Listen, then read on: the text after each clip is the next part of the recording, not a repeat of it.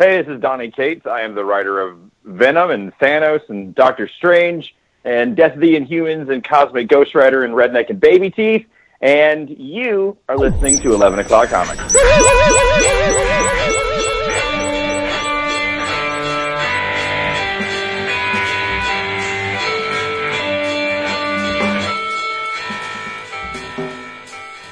It's a fine showing. As long as it's better than adequate. It's the worst. Attica. Attica. Adequate is the worst response you can have to any kind of creative endeavor, I think. Adequate. How was that? It was adequate. Sexual That was the sex. Yeah. Yeah, it was it was it was adequate. You know, I didn't hate it. I'm also not going to be talking about it for the rest of my life. So, mm, yeah, it is what it is. I'm not curling the toes. No, no, I could pick a dime up off a tile floor with my with my big toe and the one next to it. Like in between? Oh yeah, I, I could. mean, I, no, I use- could. Yeah. I I right use up. my toe to, to pick things up. It, that's not. I can. I can actually write with my feet. I can hold a pencil and write. fuck is the matter with you people? Can't. I can't. That I, I haven't fucked with. I haven't tried that. Well, I haven't evolved very far past my ancestors, obviously, because I can do magical things with my feet. That's what she said. Who dat? I don't know what you're talking about. but you at home know exactly what we're talking about because this is 11 o'clock comics, episode 723. And I'm Vince B. Oh, Vince B. I'm so glad to hear your voice. I'm David A. Price. I can vouch for that, and I'm everyone's favorite action star, Jason Statham. All right. Um, why are you Jason Statham? Don't you? Don't we all wish we were Jason Statham? I mean, Wow, so this is just a in general type thing? Like there's no current event that made you say I want to be Jason Statham this week or no, it's just an appreciation as a member of the as as both both dues paying members of the Nation of Jasons. You know, I, I, I occasionally look through the the Nation of Jasons yearbook, and uh, I was like, you know what, got to give my man Jason Statham props because he's 53. He's married to a Victoria's Secret model. It's worth a hundred million dollars, and he's in better shape at 53 than I have and ever will be in my entire life. So you know what? Props to him. Yes. And he also, you know, he and he represents for the bald dude. He owns the baldness. That's he true. makes it look good, and we should all be so lucky. This is true, right? But um, in in your defense, um, I'm sure you're more intelligent, and you have um, much more. Uh, am I? I don't know. I think you are. And you have m- more, your day is partitioned into slots. And I think more of those are taken up by your job, whereas Jason can, Mr. Statham, let's call him, can just say, you know what? I'm just going to have fun all day and go and do my training and all that stuff. So that's why he, in your opinion, looks better than you. Hmm. Because he's got a hell of a lot more time and resources. I mean, I know you're, you're filthy rich, but you ain't Jason Statham rich, right? So. I am neither filthy rich nor am I Jason Statham rich. Uh, and you don't have to be filthy rich to get your comics, graphic novels, and everything else in the previews for the price you want to pay. Right? Discount comic book service, dcbservice.com. One more time, that's dcbservice.com. Say it with me, everyone. Nozhana and Ale Upia, the specials are listed. They're up! They're there. You can go see them. And I have selected three from Boom. I rarely highlight Boom, but this month I had to. From Boom, it's Magic number one, written by Jed MacKay with art by Ig Guara. The cover artist is Matteo Scalera. What? A new mm-hmm. beginning for the pop culture phenomenon of magic starts here from Jed MacKay, who wrote Marvel's Black Cat, and Ig Guara, who did Marvel's Ghost Spider. It's a perfect for new readers and longtime fans. We'll see about that. Across the vast multiverse, those gifted with a spark can tap into the raw power of magic and travel across realms. They are planeswalkers. When coordinated assassination attempts on guildmasters Ral Zarek and Vraska and Kaya, that's three, rock the city of Ravnica and leave Jace Beleren's life hanging in the balance, a fuse is lit that threatens not just these three guilds, but the entire plane of Ravnica. Now these three must covertly infiltrate the wild plane of Zendikar, my favorite, and form a tenuous alliance to uncover why the targets of the assassins have all been planeswalkers, which will lead them straight to one of the most enigmatic characters in magic history. Hmm. Interesting, I say, as one who's been playing Magic for, wow, since like 93, 94. I, I had to order this. I mean, I'm, I'm honor bound and, and curiosity bound to order this. Uh, hopefully you'll feel the same way. It's, as I said, uh, from Boom, it's a 4.99 first issue. And I think uh, subsequent issues will also be uh, at that price. So, buyer beware. If you're not into paying five bucks for a, a floppy, this may not be for you. But the first issue isn't going to cost you $4.99. No siree, Babaloni. This is going to cost you $2.49. That's 50% off. Um, this book made it into my previews video because of its ridiculousness. And uh, I ain't talking Chanel West Coast. This is from Seven Seas. Yeah. I love her so much. This is from Seven Seas. Because she used to be a dude. She did not. That's a total fallacy. It, it's not you true. turned on by her, though. It's the, it doesn't hurt, but I'm just saying it's a total fallacy. But anyway, this is from Seven Seas. It's called Dungeon Toilet, Volume One. Yeah. Yes, it, we're, it, it's it's from Seven Seas. It's a thirteen ninety nine uh, tankobon. Uh, here's the pitch: plunge into an absorbing new adventure in this hilarious fantasy manga. People are often reincarnated into fantasy worlds to answer a higher calling. In this case, that means a quest to find the perfect toilet.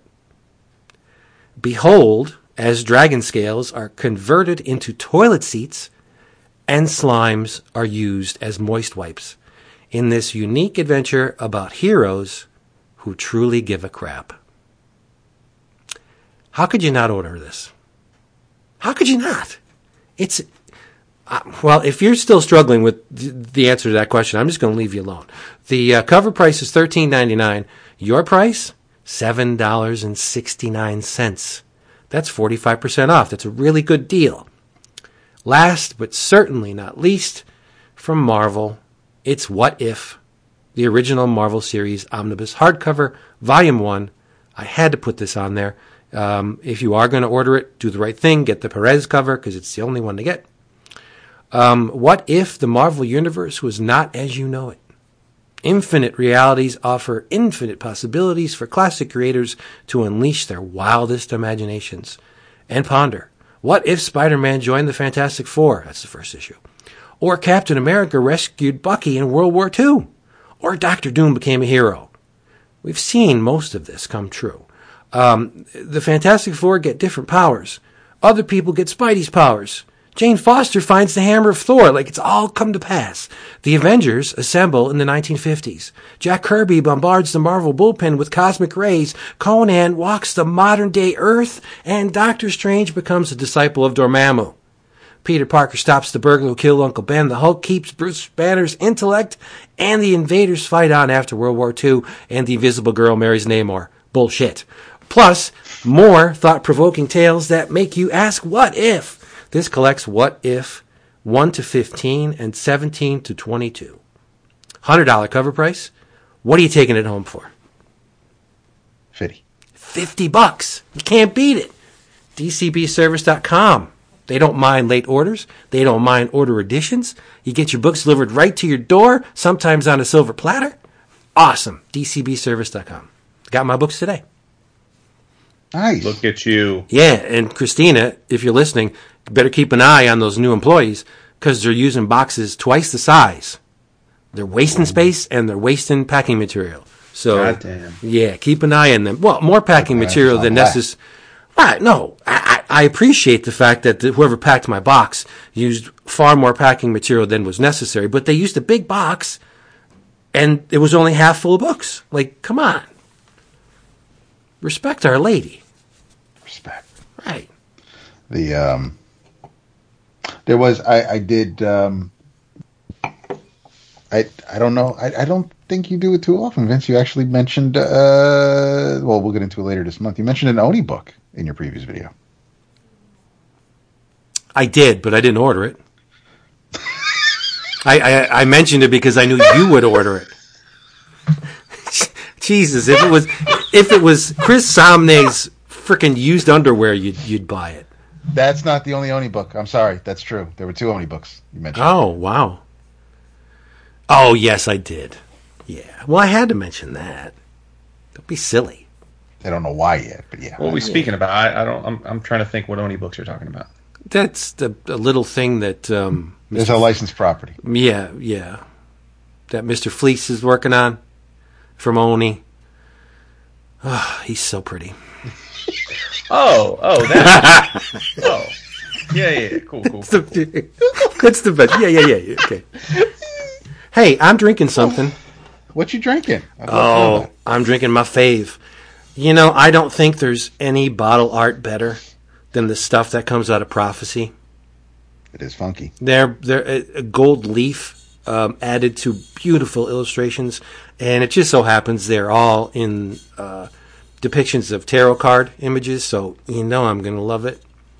Uh, this is from Prophecy. It's a red blend from 2015 called The Lovers. And it says, as prophecy wines, our inspiration comes from the beauty of the harvest and the possibility of greatness in the glass. I like that. So I'm going to stop right there. Um, yeah, it's delicious. It's prophecy wine. They don't make bad stuff. I don't think so, regardless of whatever numerical uh, value these things garner from whatever sources. I like this wine. That's all that matters. I think so. You throw tarot card images on a bottle of wine, and I'm like, okay, here's my money. Does it transmogrify the taste for you? Like, does it? Well, it is the lovers, so mm, uh, no, it doesn't affect the taste at all. I would, you know, I would love to live in a u- universe where that's possible, but yeah, it's just really good wine, wrapped in a, a Nice. nice package. Yeah, I love it. what do you got? Uh, I'm on a. I'm feeling like I'm a good. Ru- I'm on a good run of late with the, with with new wine, new wines. Really feel like it's it's it's it's been a good couple months, and we hit on another one.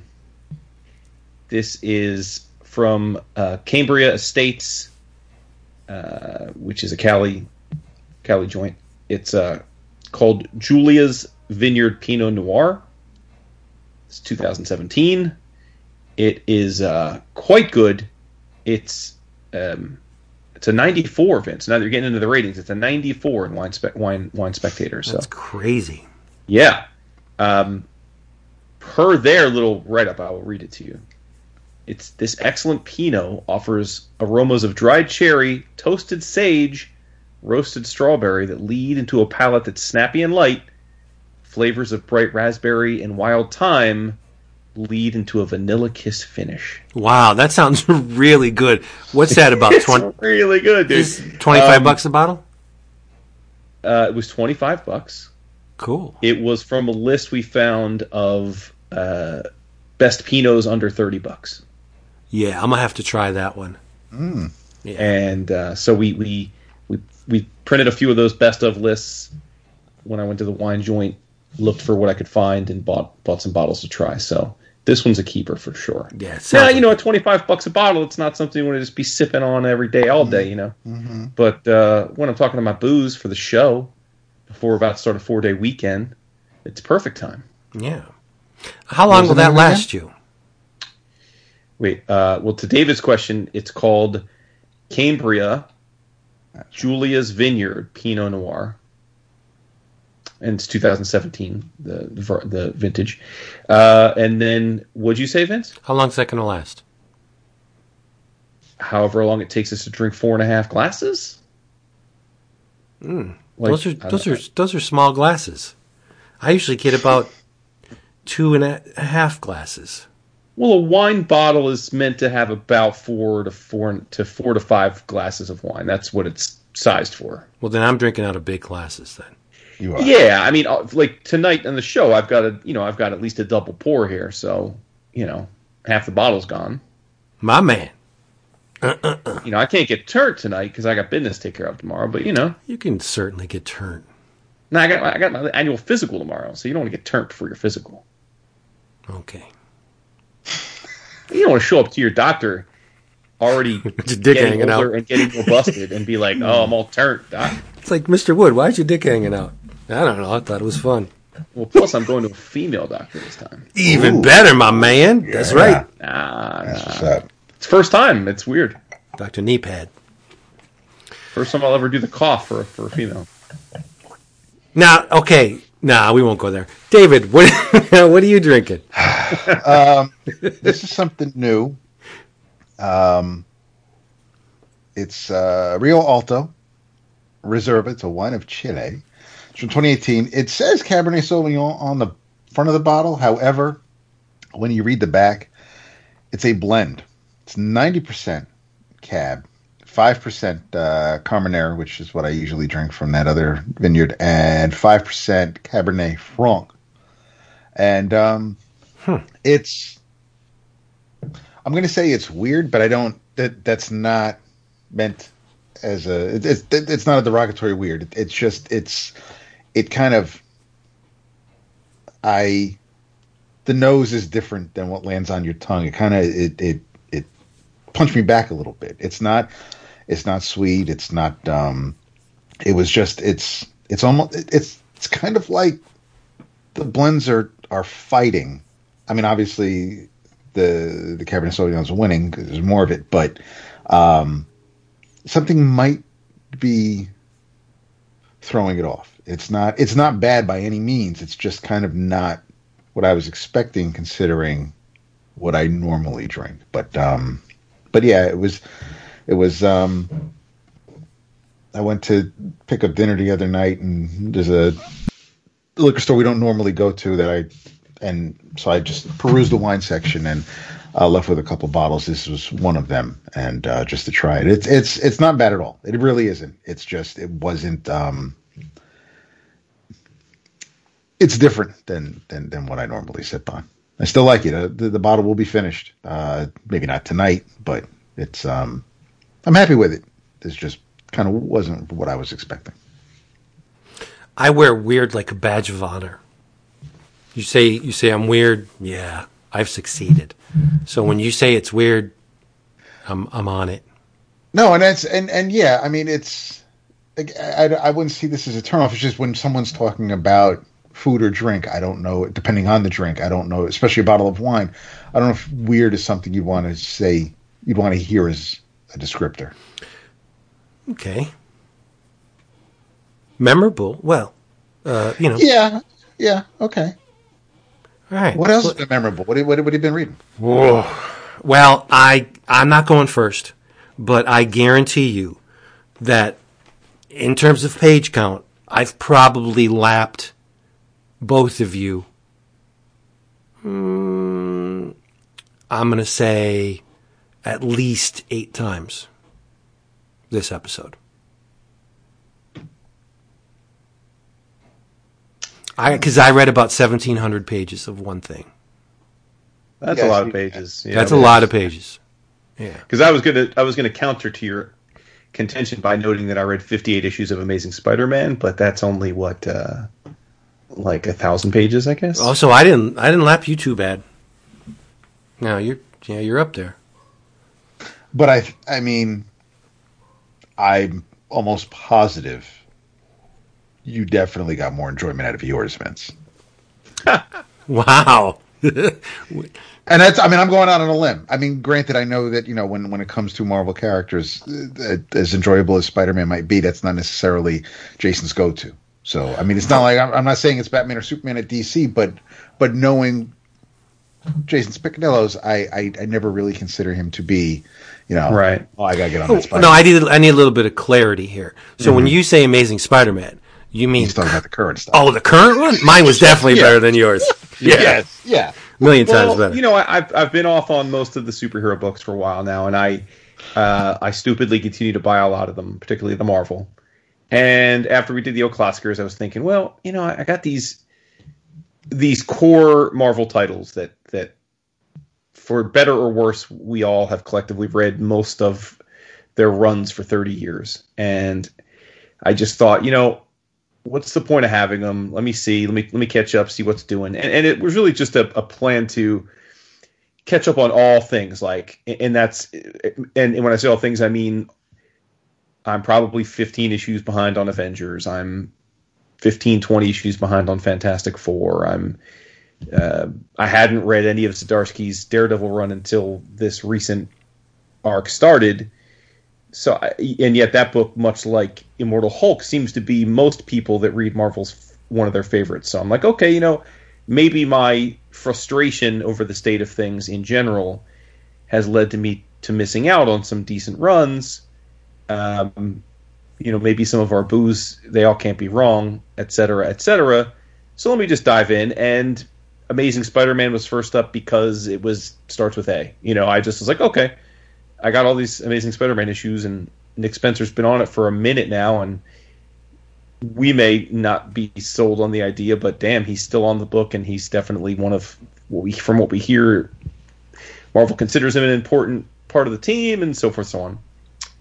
So yeah, so I'm I'm going. My plan is to, to catch up with, with, with all of these core books, and, and that way at least have a, a, a clean slate to decide if I want to continue or if my if I was missing out. But um, but admittedly, I mean, you don't read 58 issues of a single comic in a, a week span without speedily glossing through some of the issues. Uh, I wasn't I wasn't devouring these with a, mic- a mic- uh, microscope, you know, or a magnifying glass. Um, it's funny that you made the joke about the adequate because that's what I would describe that run as. It's perfectly it, it it's it's it's analogous to the way I described the James Tynion run on Batman. It's perfectly fine, but it's nothing that we haven't seen a hundred times before. There are moments that you're like, "That's pretty neat." There are moments where you're like cringy, and overall, it's just a relatively unmemorable, but not bad run of the character. Like, there's nothing. Um, I, I can't bury it. I can't say it's a disaster. I can't say it's nonsensical or illogical. And you know, I mean, he inherited a situation, as we know, that you guys pretty much drove you from the book, and it's one. of It's for both of you. You you you are more you you you are both more consistently Amazing Spider-Man fans than I am. And you haven't been into to the to the book since Pete was a C, made a CEO and you know all that stuff, and he inherited that, right? He he he's in his beginning of his run, he gets rid of all that, or at least Yeah. he starts to run. It. So he had basically a blank canvas to kind of start over because of that. Um, yeah, like I said, I don't I don't really have a lot to say about it because I just don't think it warrants a lot to say. It's it's over the 50 plus issues there is one under current big bad named Kindred and it's um almost looks like a ragman type of a of a character. You don't really see their face. They're covered up in a cowl and a cloth. They have these two um I guess they're millipedes or centipedes, I'm not sure which, but human-sized centipede creatures that are sentient to him, kind of like a maggot deal, and they they kill people horribly at his at his bequest.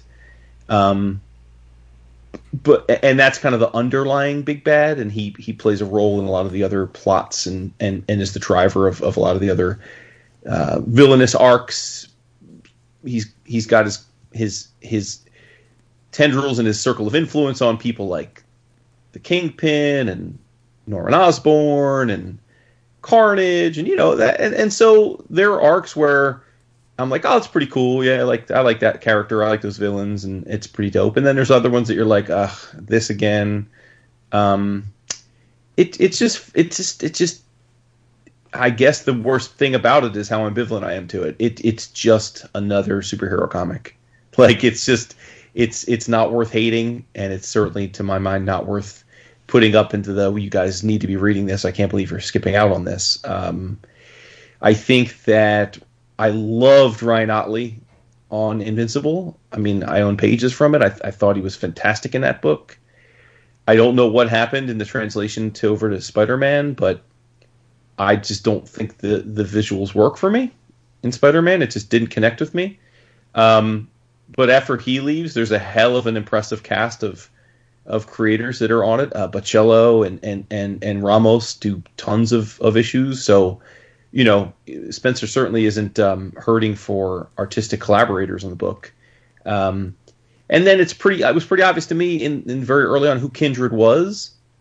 And then they then they finally tell you, and then they have the encounter, and it's like just. I mean, I could give you three guesses who Kindred is, and you're going to guess if you don't already know from spoilers. But I, like, I don't know. no, if I were just to say to you, okay, who? Would Oh, I be- get it. Yeah, I would either say Norman Osborn Mm-hmm. or Doc Ock Okay, or Jonah. okay, so you would have missed. Oh, really? Yeah, It's not. but Mi- I- it's not Miles Warren, is it? no, it's it's Harry.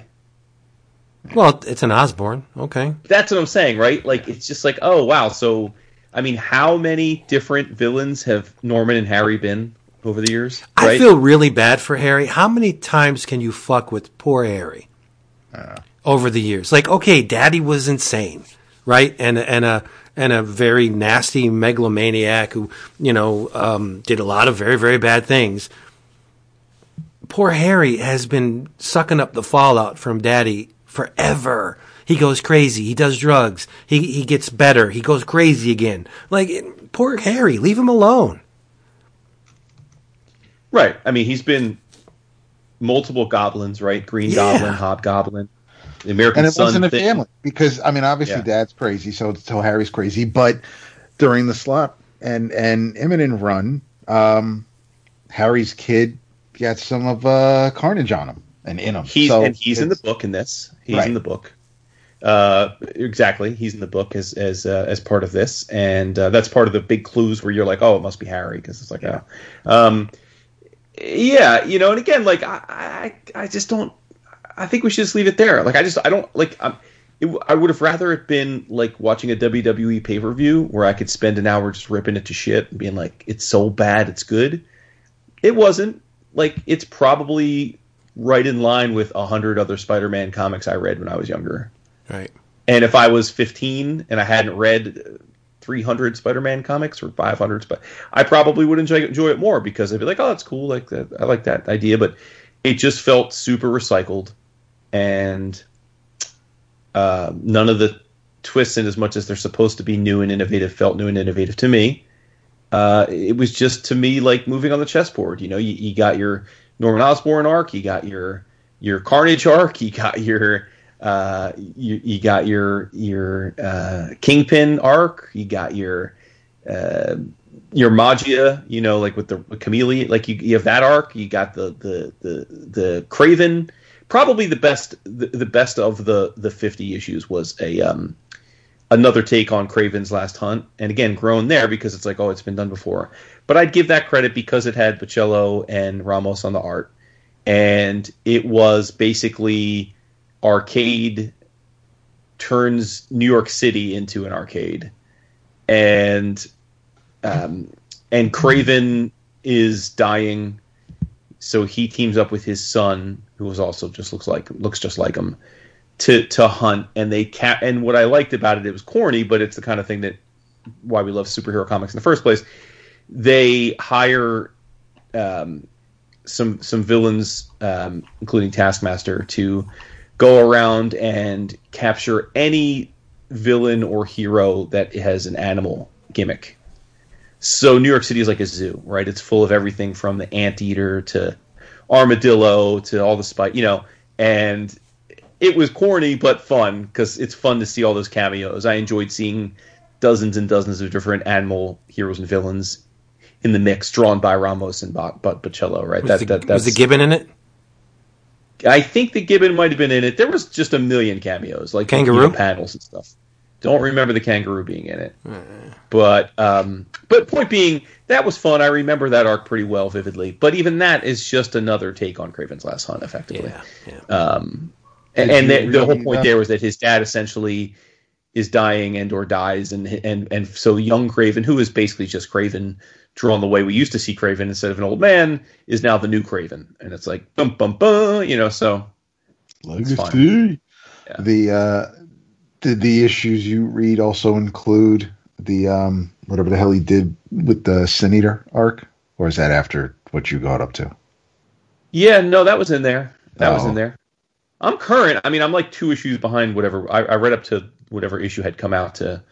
So, because I think what like 58 just came out, right? Ju- Like or Probably. 50, yeah, I think 58 or 59 just came out. So, and I so I'm, I'm probably an issue or two behind the, the current run. Yeah, Hey, or the, I- the current. it's it's really difficult from the the writing um, standpoint to craft tales that will work effectively with characters that have been around for 50 60 plus years um, they say oh yeah i landed a job on on batman or superman or amazing spider-man or fantastic four what do you do what how do you approach it in in a manner that hasn't been done before right Yeah, and that's that's part of my my current. That is just part of my personal frustration with superhero comics at at this moment. And maybe it's maybe it's cyclical. Maybe I'll get out of it. I, I don't know. Maybe I never will. That I'm, I'm not sure of yet. But but I certainly do hold that. Al- almost every time I open up a superhero book now, I feel like, oh, I mean, I've this is well worn territory. I've been here before. you Right. know? Um, and then, then you run the danger, should you stray uh, very far from the original premise, you have the legions, the internet legions will, will, will cry foul like this is not my amazing Spider-Man. What is this? Right. Yeah, I, of course. You know, Well, and, and let's be fair. When they made him a CEO, uh, you guys hated it, right? Which we did, we did hate it because it's, it's, it's just a complete misread of the character. of Well, that, that there you go, right? That you want it to be Peter that you know, Right, right? Like, so that's the trick, right? Um, and the Um, thing yeah, is, that- that- it's coming back to me the Sin Eater stuff, yeah, because actually Kindred resurrects the Sin Eater, brings him back from hell, and that's why, like every villain throughout this whole Spencer run has had basically owed Kindred and has been controlled by Kindred. And I remember Kindred brings Sin Eater back from hell, and that's why he's he's there. So yeah, uh, it's coming back. now. Well, I'm I'm not about to get on my little uh, pulpit here, but um, in terms of keeping longtime fans happy and blazing new trails, uh, and I know he's not your favorite person in the world as far as comic books go, but I have to say, I have never read anything Snyder has written where I said, well, that's the same old, same old. Usually it's like, what the fuck is he doing? I've never seen a Justice League story like this. I've never seen a Batman story like this. Like, this is just so weird, so wild. And it's like, oh, it works for me. But Well, I would even say though, and this is where it gets confusing to me because I don't think, I think it's it's unfair and even lazy to just say uh, for me to say, oh, I just I'm tired of reading the same old stuff. It's tried and true because, um, really the only. Like Immortal Hulk would fit into that, right? That's new. That's a new take, right? And, it's a and- very and so- new, yeah. yeah, but like the stuff other the other stuff at Marvel that I'm genuinely enjoying on a month on the month to month basis is the Hickman X Men stuff, and there are definitely new elements to that, which I think are what carries it. But but it's not all new. It's the same characters and the same history, and I think you're better served a lot of, with a lot of the stories having known some of the history than you are if you were reading it cold. Uh, and like Remender's Uncanny X Force was 100% an homage to the to the X Men run that he grew up loving. So I- think for that it's it's just more. Um, so it's not necessarily like oh I, I'm frustrated that you all keep telling the same stories with the same characters, but it's like I think that because we're so familiar with the source material and these characters keep getting recycled, that when it's done really well and executed well, it feels special, but everything else feels not very entertaining. Yeah. you know, Yeah, it's like Jimi and that's why we all keep reading. We keep reading for those arcs that do that are special, and we're like, holy shit, that he's on it. It's, he's killing it, you know, and that's always exciting. But I guess it used to be for me at least a 50-50 proposition, and now it feels more to me like it's a 90-10 proposition. And that's reading that that means I'm reading a lot of comics that aren't floating my boat, you know, and that's right. uh that's frustrating. But yeah, so Amazing Spider-Man out of the way. I'm about halfway through Fantastic Four. Slott's run. Um, kind of similar. It's fine. It's fine. Like it's. I'm. I'm not. I don't hate it. I don't. I don't think he's like completely off his rocker. But it's. It's.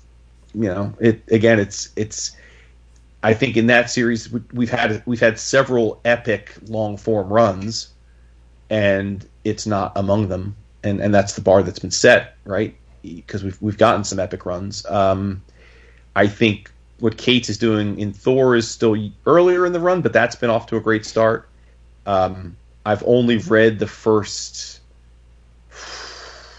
seven or eight issues of Zdarsky's Daredevil run, and I can see why people like it. It's off to a good start, you know. Um, so yeah, your mileage may vary, right? The um, this is it, it, it's a longer conversation to be had later, but it's it, it's going back to what turned Vince and I off on on Spider Man. It's I don't obviously you know Spencer's still writing the book.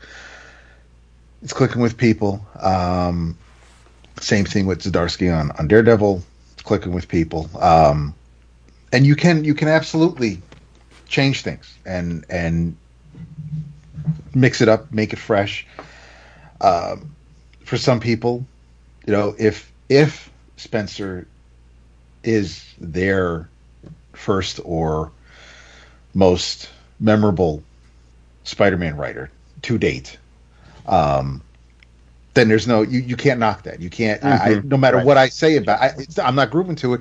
But dude, if you, it, it's it's the same thing with when you know when when they fucking had Hal go crazy. It's like, listen, so so Kyle isn't isn't my lantern, but there's no denying how many people started reading Green Lantern mm-hmm. because mm-hmm. Kyle was now wearing the ring and they got rid of the old guard and it's it's a fresh new direction. So just because something uh, it, years ago I gave up that whole ownership fight. I, I I have these are the runs. These are the things that are special to me. This is what I remember. This is what made me a fan. Now, if you're a Green Lantern fan because of because of Kyle Rayner, then we're both Green Lantern fans. We can, you know, that's that's great. We can come together on that. You have your thing, I have my thing. But it's, it, I'm not. I, so yeah, I'll.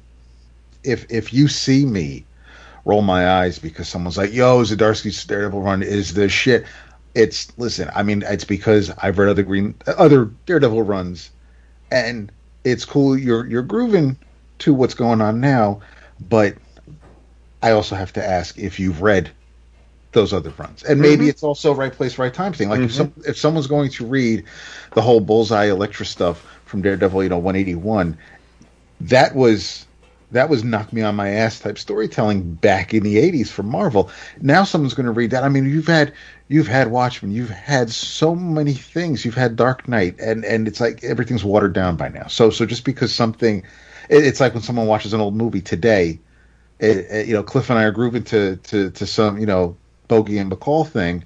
And you know, Jason's to be like, "Well, that was yeah, that that critics agree. That's a movie." it's like, you know, so it's it's it really is at times just when something clicks with you. And definitely. uh, yeah. And, and, i think that is the that is the stickiest wicket of our passion and hobby right? Is that we choose year after year to keep coming back to a lot of these characters. And that's on us right? Like we like no one's forcing us to i don't and i think where our group of fans our generation we've kind of it's almost like a, a long-term drug intervention program. We we used to feel this sense of momentum and almost duty to follow all these characters in this connected universe and, and, and almost felt shamed if we were out of touch with an aspect of it.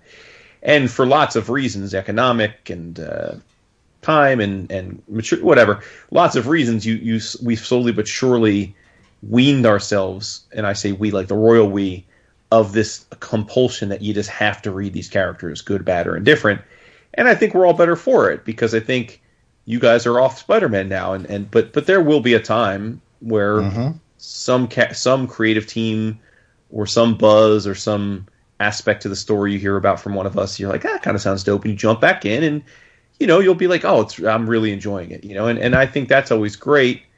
I mean, I talk about it all the time. I I I, I can't remember a time when I didn't read X Men comics, but there were a lot of years where I wasn't talking about X Men comics on the show because there just wasn't much to talk about, and I feel like that's where a lot of the core Marvel books are right now for me. For me, I, there may be podcasts done by 30 year olds or 20 year olds right now talking about Marvel comics that act that to your point think they're in incredible places and and are like panel for panel flipping out and marking out over the stuff that's happening. And that's great too right? Because um, but yeah so I think it's good that we don't feel the need to to read it for the sake of it like for the momentum of it or because we we have this obligation to to continue a pace but but um, I also think for me I'm happiest when when Marvel is got when I feel like Marvel is a treasure trove. When I know that I have a stack of Marvel books and seven out of ten are going to really please me, and for the last few years it's been like three out of ten, and that doesn't feel natural for me, you know. And again, it could be just me. It just could be my tastes have changed, and I I need to just continue to to, to come to terms with that. And it's it's no it maybe it's not in any way indicative of the quality they're producing it's just more about my taste changing, but it's hard for me to accept that. Yeah, I, sometimes when you guys talk about stuff, I, I, feel like I'm I'm from another planet because because uh, we I think we as a an organism that that has the rare ability, at least on this planet, to to like perceive things, uh, high level concepts, both visual and and conceptual, right? Mm-hmm. Why do we impart so much concern into what our fellow organisms are enjoying? Why do we care? Like like Dap with the with the Chip Zdarsky Daredevil. Oh, did you read the other stuff? Why do you care if they read it or not? Why is why is that so important? Because it, I like to have a frame of reference. If I'm going to have a conversation with someone about something, then I'd like to be able to say where I'd like to see where they're coming at it from. I'd like I, it, there's nothing wrong with trying to find out well what else have you read. Like that's that's the whole point of of of trying to find out. It, it, it's how we all got together. It's you know we we we found a common interest and and it grew from there. But it's it's listen. I'm just saying that I'm not. That's that's another way for me to say. I'm I'm glad that you're enjoying something without me having to say, "Oh, that's shit." I mean, you're, you're stupid for reading that. Why would I? That that's that that's the worst thing someone could say. So no, you if, wouldn't say that either because you the the I don't. Again, I, I just don't understand why you would concern yourself with the the artistic consumptions of other people. Obvi- obviously, we do. Going, man, I really hope you know someone's reading. Oh, of course not. But you're just like, like, you know, I you you just said I I hope you enjoy this.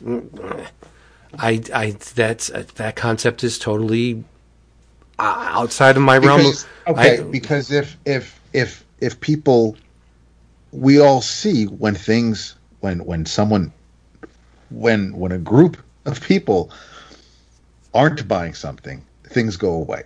We've seen comics get yeah. I, I so, get that. So, sure, no, I understand that. He's right? not saying stranger in the comic in the comic world online. He's saying you know Caleb and Frank and and and you know like all our people or or Julian or you know whoever like right that like, see that's like that's a different discussion because yeah, those like, those if, are real if, people if, if, 10 of the people in our slack are like yo y'all are tripping Zdarsky's Daredevil's the best thing ever. You know Daps I think your point I don't speak for you but it's like and I, but I'm with you is like you're not saying oh you guys are fucking idiots. Right. What you're saying is like no that's cool and I I it, but but but in order for them to convince you to pull out the issues on Comixology or Marvel Unlimited, you need to understand if they have the same lexicon of Daredevil stories in their mind that you do to know if like you should really like heed their right. viewpoint. No, I get that because that's like that's... I, always, I go back to Immortal Hulk, right? Like like I don't know what episode it was, but the three of us talked about Immortal Hulk number one, and we bashed the shit out of it. Yeah, we, I think it know, started you, off you, on the wrong foot. Right, you led the way, but I'm saying yeah. we all were like, yeah, yeah, that that this is a whiff, like it's a weird take. I remember I busted on um, Remender's Franken Punisher the first time, the first issue, you know, and but like but something made us go back to those things and love them. And and I think part of the something, at least from my memory, is people whose who are friends whose opinions I do value and do think they have perspectives that are worth hearing about, saying y'all are tripping. Like Mortal Hulk is legit. Like it's it's not only worth reading, it's like the best thing they're doing. And we all said, ah, oh, okay. I mean, I'm not sure, but like respect. I know you guys have read a lot of Hulk. You and and they were right. So I think I, that's what I take from Dap's perspective, and I agree with him. Like like it's just if if if my if my 20 year old cousin comes to, comes at me and says, "Yo, you know, uh, Tynion's Batman is the absolute best thing I've ever read," I'm not gonna be like, "Are you an idiot?" Because I'm be like, "Oh, well, cool, like that's great. I'm psyched. He's into comics. This is dope. He's falling in love with the character that's worth falling in love with." But I'm also not going to be like, "Oh man, I gotta I gotta rethink this whole Tynion situation," because because I'm gonna be like, he's 20, like he doesn't he's coming at it from a different place, right? Mm-hmm. But if you come on the show and you say, none of us ever read this, but you know, I I I read uh, um, you know Suicide Squad from three years ago by Tom Taylor, and holy shit, we totally missed the boat. It's great. I'm gonna be that week. I'm going and finding it and being like, I'm gonna read this be- because uh, you're, I, I tremendously value your perspective and opinion, and I know that you wouldn't tell us to check it out if. Be, you're telling us to check it out isn't just an indication that you enjoyed it it's it's also an indication that you know what kind of stuff we enjoy and and so you're telling us like i i know you i and you're going to like this so I, I, think there's weight to i think when the connection is intimate um hell yeah i'll talk art mm-hmm. right but when you have someone come out of the blue and say hey sell me on this like I don't think it's it's anyone's job to tell you oh, why sure. why this sure. why this piece of art is is is worthy of your attention. Um, yeah. You're a big damn man or woman. Go find out, or or not, right? But uh, th- and that's sure. the thing. I'm you see it online a lot um, with the Star Wars people, like. Uh, there's infighting and there's there's oh it's it's all fandom right I mean it's right it's and not to pick a you know, but cur- this is current events, right? So there's there there are things going on within the Star Wars fandom that there's there's tumultuous um, discussion going on, and it's all. Eh, I, I, I just, uh, yeah, it's very frustrating to me how how people um, just feel the need to uh, preach on, on certain things that, that tell you why you should like this when mm-hmm. you're, you're, wa- you're wasting your time. And- Oh, I'm sorry. I thought I didn't know you were. Fin- I thought you were finished your statement. Please. I'm sorry. Didn't mean to cut you off. That was my last thing. I wanted to say you're just wasting your time. Go read another book. In the time you yeah. took to tell this person why they should be reading this, you could be read. You could have read another book, listened to another album, seen another film. Like, uh, yeah, I just don't understand I, the concern. I'm scared of what you're saying, but aren't we? Like, haven't we spent going on 13 years in violation of that? Um, I speak only to you two when I talk. Well, I mean, listen, I know, I know that's a romantic way to say it, but that's not. It's like, true.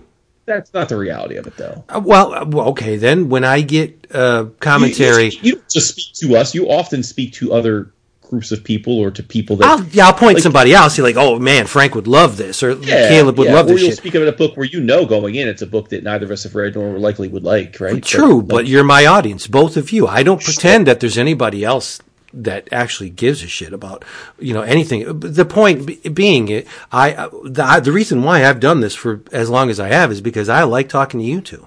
Hmm, mm-hmm. No, I totally get that, and I think we agree. I, I'm just saying that like I struggle with the idea of that it's meaningless just because I don't know that we could do this for as long as if we didn't take some value in the idea of sharing of opinions having merit, right? Like, like, like everything from why do we have a Slack channel? Why do we have a Facebook group? Why do we have a best thing I read this week, book of the month? Like, if, if there's right. not some value in communal discussion of these works, uh, and I don't, I'm not saying you're full of shit because I don't think that's necessarily the main Partly. motivation. Partly. And I think that that if if we didn't do the show anymore, and and or if we'd never done the show in a, in a what if butterfly effect universe, we would all still be passionate about different comics and we'd share those passions somehow, some way with people. You know, I, I, like like even if it's I don't know online or in a another group's communities, another podcast community or something. I mean, I I think the See, part I- of this hobby is is is, is like part of the hobby is the is the Wednesday is is is missing that Wednesday at the shop chitter chatter, right? Eh, Like that's that's kind of what we try and evoke with our show, right? Which is the you know like and and not knowing whether the books like sometimes we want to talk about them because they're the hotness. Sometimes we want to talk about them because they were whack as fuck. Sometimes we want to talk about them because they made us laugh or they're controversial. But like there are undercurrents of what we talk about. Like our our our dais of of of topics is is a, a range of things that are topical and of the moment and things that we just that float our boat that have that are timeless you know i just don't like i don't know i feel like like it it, it, it is part of the rubric i don't know that it's the most important part of the rubric but i do feel like it is part of the the cosmic soup that makes up what what we do Yeah, To and, me, at least. And you know what? Again, um, as as I'm so fond of pointing out, I'm a bit of a hypocrite be, because no, because my favorite aspect of of uh, the comic book uh, art form that is uh, is is first uh, yes the art the story but second it's fandom. I've always loved fandom. Uh, but but as an observer right comics journal comics reader uh, comics buyer's guide um, comic scene anything and any f- fanzine uh, rockets blast like I love fandom, but uh, I would never even consider writing a letter to a fanzine for publication I or or any kind of commentary. It was maybe it's it's that I'm a taker, not a giver. In that respect, I I, I read these fanzines for for decades, uh, the long running ones, right? And I enjoyed every page of them, but. Um, as far as contributing to the discussion, no. It's just that when when you two pirates came along, uh, something changed, and I don't know what it is. So maybe the fact that I like telling you guys my thoughts is is uh, um, what's what's kept me around for so long. Again, uh, very hypocritical. If fandom is is one of my favorite aspects, then how can I say why should we give a shit what other people think? Obviously, I did for decades. So uh, right well on that front why don't you tell us something that's floating your boat Oh boy. Well, um, if I go long on this, maybe you I'll did break- read 1700 pages Yeah, maybe I'll break it up. And, and it doesn't really have to all be delineated because a lot of the joy of this is is in the uh, the masterful writing of a uh, lot of fucking pages dude it is. and you know what? Uh, unlike uh, it's an atypical manga because it's there. You don't have the decompression that you have in other things. Uh, storylines begin quickly and um, fade into the distance equally fast. Like it's not one of those I'm gonna throw a punch on page three and by page 22 it's eventually going to connect. Right? That this is not in the traditional uh, uh, super decompressed manga format. Um, but the the writing I think is masterful because on the one hand it is brutal as fuck. There are incidents and events in this thing that are as disturbing as anything I've ever read, but then the book has a, a tenderness and a soul and a heart that's like, wow, how can you juggle those two balls simultaneously? Sometimes right within the same scene. You'll you'll have something that's just utterly corrupt and horrible, and then it's it's it's buttressed by this beautiful, heartfelt emotion. It's, it's amazing. Uh, I, I'm, I'm talking about the uh, writer artist Kentaro Miura, and the uh, book in question is Berserk. And I read volumes uh, two, three, and four. That's in the Dark Horse Deluxe Edition, the big ass fifty dollar hardcovers with the very thankfully uh, added ribbon bookmark because I, I think you need them with this. There's there's a lot of pages in these things, and they're they're uh, th- there is a lot of dialogue in some passages. There's also a lot of sword fights and a lot of battles and stuff. So you know, it it it's been compared to um, Lord of the Rings, the, the the the trilogy of movies, and and I can see that right. There's there's a lot of big sweeping grand. Uh, combat gestures, and then there's these little intimate moments between two or three people, and it's it's wonderful. Um, I talked about Volume One a while ago, and since then I've amassed volumes two, three, and four. I got to get back on the train, um, and I saw them on the bookshelf, and I was like, wow. I was so into volume one. Let's uh, let's go back in because I have a lot of reading to do, and I did over the weekend. And um, it, it's it's the continuing story of Guts, the the young man that was um, uh, found uh, jettisoned from his mother on the battlefield and taken in by a man named Gambino. He's not childish, but um, raised on the battlefield. The kid is a is a mercenary. He's a he's a, a an animal. He's a sword fighting motherfucker that chooses to use this gigantic, uh, impossibly long sword. Um, and he wants, as he grows, right?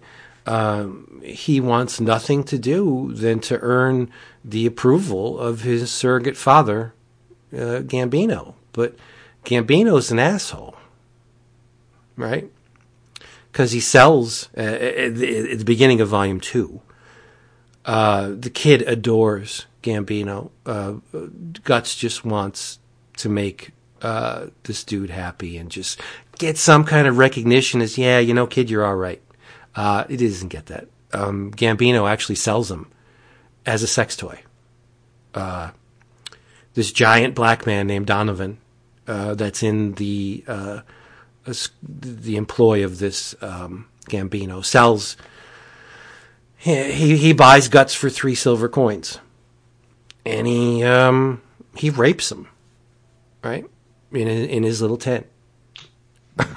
so it's it's you know it's not off to a good start with Guts. Uh, he uh, in the first volume, Guts doesn't like to be touched at all, and now you find out why, right? Because he was he was mangled and manipulated by this huge black man. Like I don't even want to think about it. But um, Guts gets his comeuppance. He eventually plugs uh, Donovan with a crossbow bolt. Um, on the battlefield, and he's and he he doesn't believe that Gambino would ever sell him, and he jams his his uh, the the point of his sword in uh, Donovan's mouth, and he's like, "Say it, say it. Who who did you buy me from? Say it." And he kills him. He he brutally kills him with uh, uh the tip of his sword. And um, turns out that yeah, Gambino sold him. And in the, the confrontation, um, Guts eventually, uh, uh, some say accidentally. It, it, does look like he accidentally did it. Um, but when you find out that the person you're supposed to, uh, that you look up to most in the world, sold you for three silver coins, do you really accidentally kill them? Right? it, it wasn't. How could you say it was an accident? Maybe you didn't on on the surface level, maybe you didn't really intend it, but you did it. You killed him. So he kills Gambino, and he gets in trouble with uh, Gambino's men, and he runs away, and he he eventually um, runs into Griffith, uh, the leader of the band of the the Hawk, and. Um, Griffith is there's, a lot of androgyny in this series. Griffith is a very fey looking man he's a very pretty man, uh, long, flowing blonde hair. Uh, but he's the leader of a band of mercenaries, and they're really, really good at what they do, right? So again, Gambino uh, is out of the picture, and here comes Griffith, right? So what does uh, Guts want to do? He just wants to earn the approval of, of this Griffith guy, and that is a theme for hundreds and hundreds of pages uh, between these these three volumes. He, Guts just wants to be uh, the light in Griffith's eye, and and he he he gets there. But initially, Griffith bests him on the battlefield, and he says, "Okay, I owe, I own you. You're mine. You do what I say. And he joins the, the, the band of the Hawk. And they have many, many adventures together. Um, uh, one of the other members of the the band of the Hawk is a young lady named Casca, and uh, she adores Griffith too. She looks up to him. It's like, all right, what's your story, young lady? Well, um, she was uh, as a young girl, she was about to be raped, and Griffith gave her the means to rise up and defend herself. The dude's on top of her. He's got her shirt open. He's, you know, and Griffith threw her a sword, and she, she fucking killed her attacker, as anyone would, right? So Griffith gave her the means to to help herself, um, you know, rise up, and now she's devoted to him. She's and she's a beautiful young lady uh, dark skin, uh, has like a, a tomboy haircut because she's she's captain of of uh, you know the Hawks, and it's very odd for a, a young lady to be uh, not only seen on the battlefield but to be a captive or uh, sorry a captain of anything. So she kind of looks boyish, but she's gorgeous, big, big, big eyes, and um, uh, yeah, in between gaining fame and recognition as the Band of the Hawk, um, because with each successive victory, Griffith's renown spreads, right? And so does Guts. Oh, you're that dude with the giant sword, man. Ah, oh, I've heard about you. You, you, you you're an ass kicker. You're, you're mean. You're good, you know? So they, they come to the attention of, um, uh, the king of Midland, right? And the king's like, all right, come on, I got something for you to do. Um, I want you to go take that, that, that fortress, sack the, that fortress, right? So, okay. Uh, they, they, uh, they're successful at everything they do, the Band of the Hawk. But they get near the, or, in the, the boundary of the fortress, and there's guys running out of this room. And they're like, holy shit, no, we don't go in there. You go in there, you're to die. Uh, there's this giant thing in there. It's nasty. It's bad. Don't go in there. And Guts is like, the fuck is this? God, come on. And he and Griffith go in, right? And it's in, in, in 1700 pages. It was the highlight for me. Visually, um, there are, there are things that happen within the narrative that are, I think, more, um, rewarding and surprising, but visually, nothing tops this sequence because the, there's a creature within this edifice called Nosferatu Zod. How cool is that, right? And and initially he's like this. He looks kind of like Hank McCoy, the Beast, a little bit. He's got the, the, the, furry, spiky hair going on with the ears, and you know the the the pointy. talking like like legit Beast or Steve Sanders Beast? No, legit Beast. He's but he's bigger. Right, okay, he's carry, carry on. No, he's much bigger. He's like a giant looking beast, right? And he's uh, apparently uh, an immortal because he's never been defeated on the battlefield. And Guts walks in and he's looking around, looking around, and he sees these guys running after. They're trying to kill it, and the guys, whoop, this Nosferatu just flicks them away like they're nothing to him. They last maybe seconds. There's body parts all over the place, heads like guts all strewn all over, and and Guts is like, all right, well, he doesn't care. He's, he knows he's good. He goes in and he, he lasts far longer than anyone else has lasted before. And Nosferatu's like, what the hell? Like you, no human has ever lasted this long with me. And in the, in the battle, he turns from this giant Hank McCoy looking beast thing. He transforms. He gets these massive Baphomet horns coming out, right? And he, he has bat wings. Like the thing is visually amazing. It's just plain superb. And, and the way, um, he's depicted, right? Uh, Miura will, will go in with the brush and he'll do this really delicate cross hatching on some. And then on other panels, he'll do this rough and blah, these big big swaths of black. Like it's gorgeous. It's just a, it is a visual feast. This battle, and I was just amazed by it. Like it, it propelled me through the rest of the volume into the next one. And um, Zod shows up again at a very crucial uh, point. I won't reveal when or why, but you know, if you read volume two and you get off on this Nosferatu Zod guy, you'll see him again. Okay, so again, the but Griffith is wounded pretty bad in the battle, and uh, Nosferatu he he does a little bit of prophecy as these big immortal creatures would like to do. They they spew this prophecy. You'll see this this time, and this will happen, and well, then you'll know, you motherfucker. And he goes away, right? Uh, and so because uh, Griffith got wounded, Casca and other members of the Band of the Hawk, they're like, Guts, you're an asshole. Look what you did. Like our leader's now wounded, and what the hell? Are you stupid?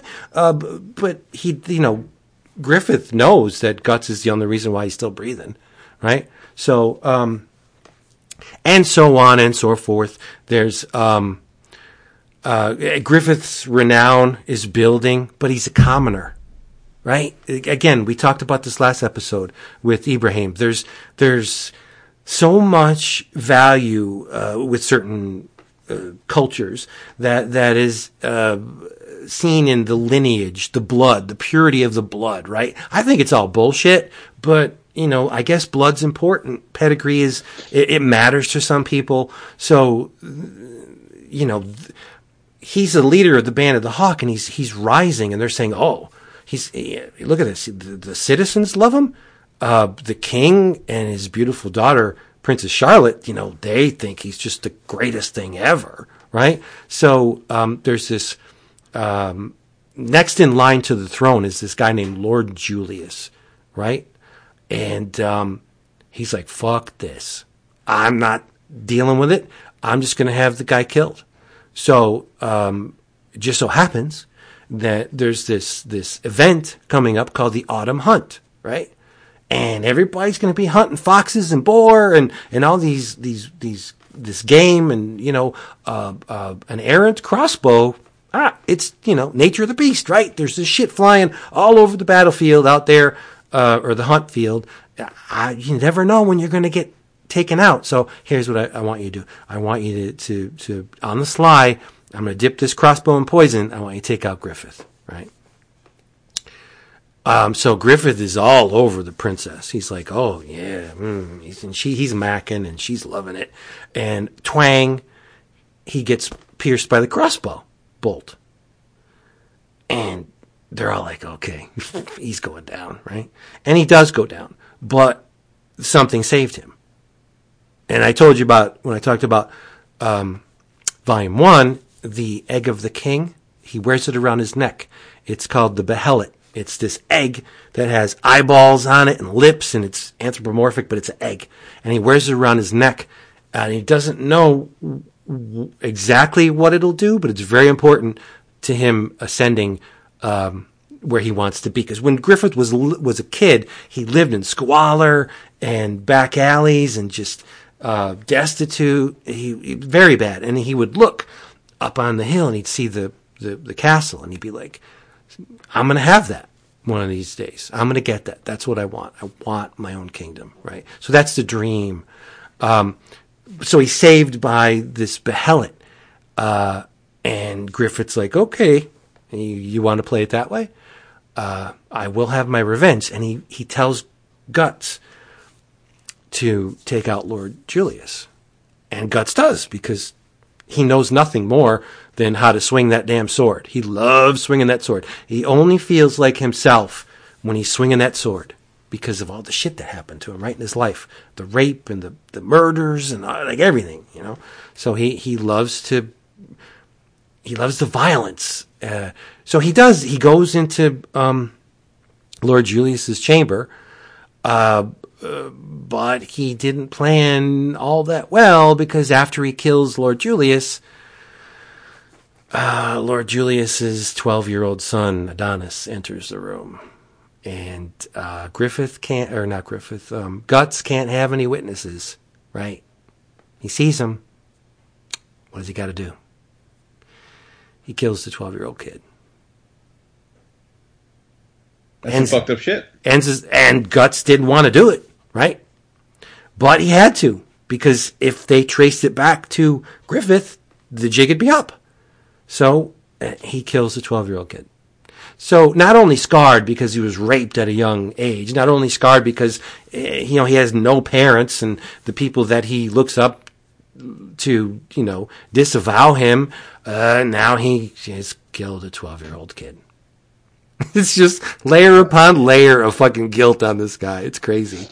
Um, but uh, I, I could talk more about it later. There's a lot more to talk about, but I don't want to bogart the time. So that was kind of um, Berserk Volume 2, uh, maybe a little bit into 3. Yeah, and I'll talk more about it, but let's just How, move how on. would you how would you rank Berserk relative to some of the other long form manga that you've read? Oh, I don't. Uh, yeah, I was thinking that that very thought myself.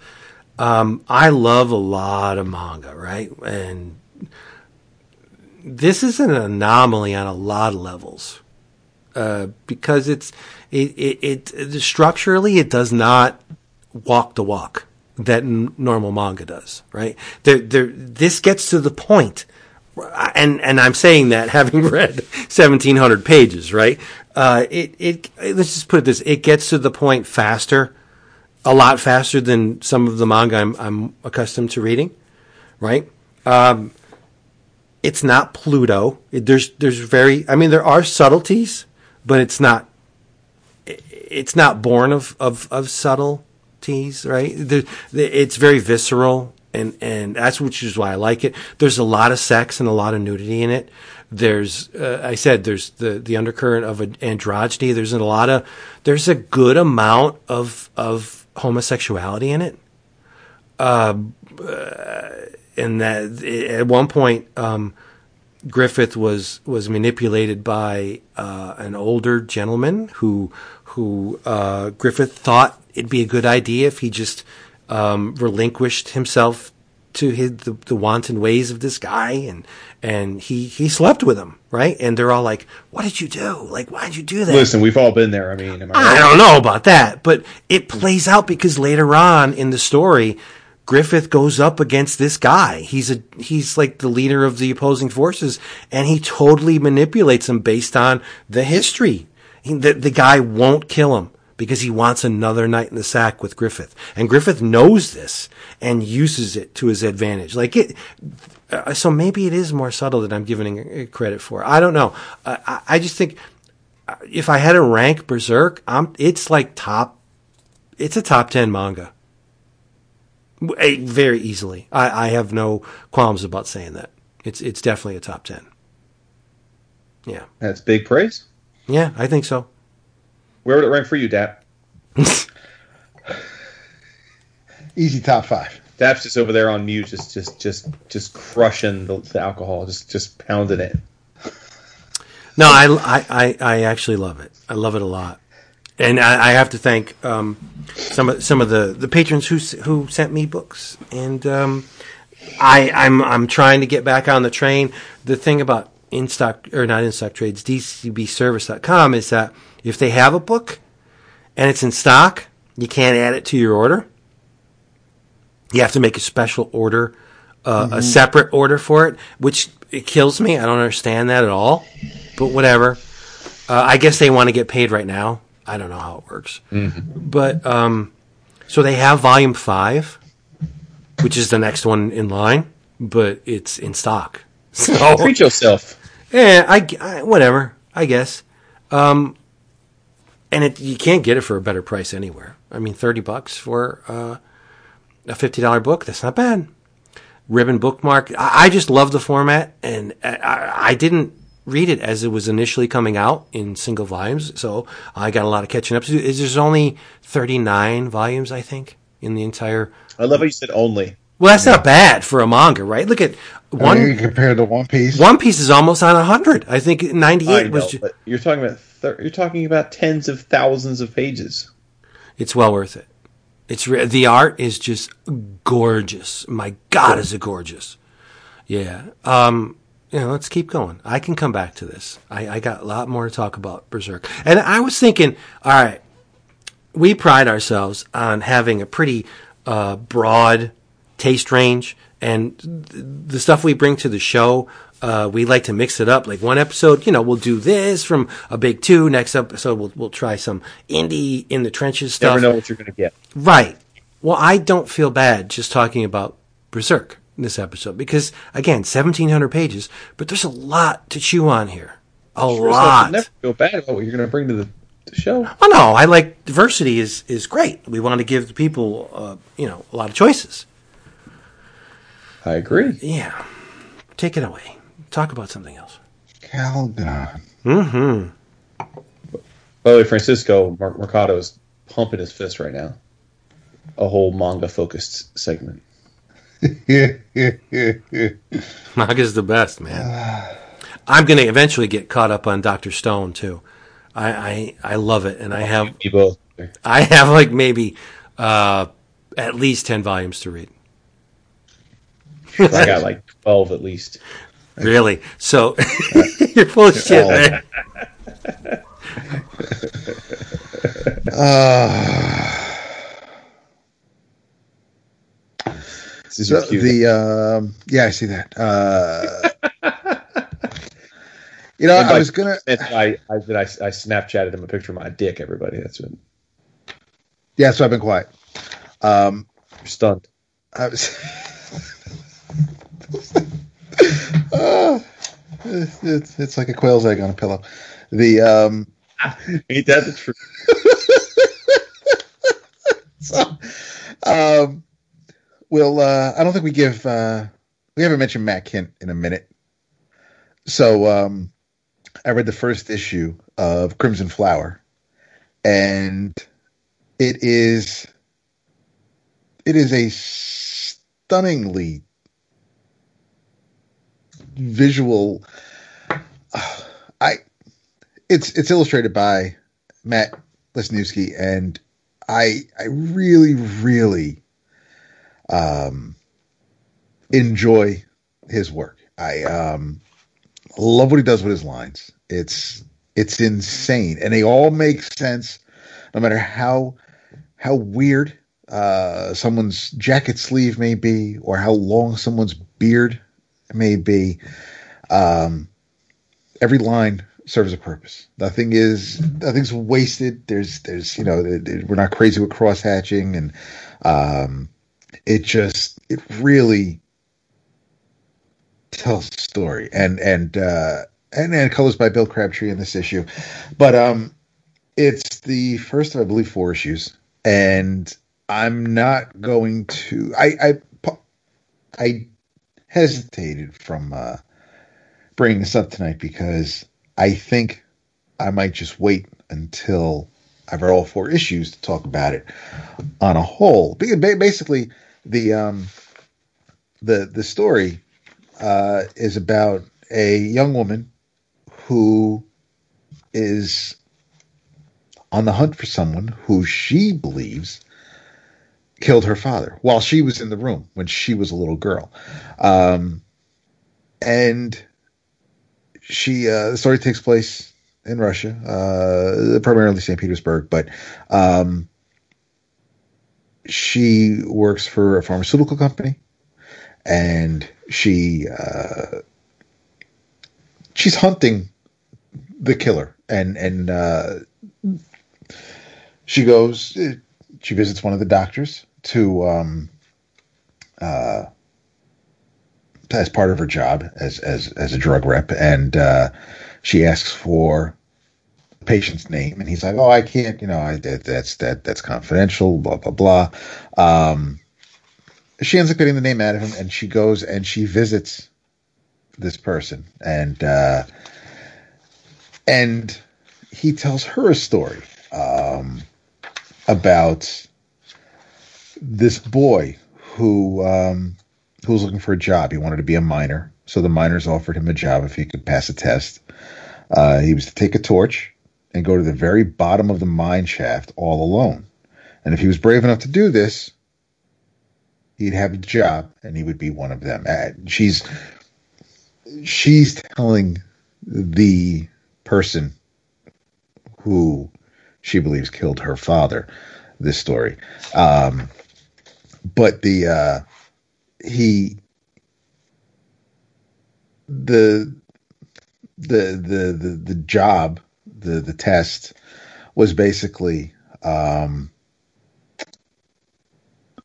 was basically if if if if there was gas down there, if if, if anything were to if if it would if the torch would ignite, uh, it basically wouldn't be safe for the miner. So he was he was the canary. He just he um, and again, you know, it, it's it's weird because that story just kind of I, I think again once once this is consumed as a whole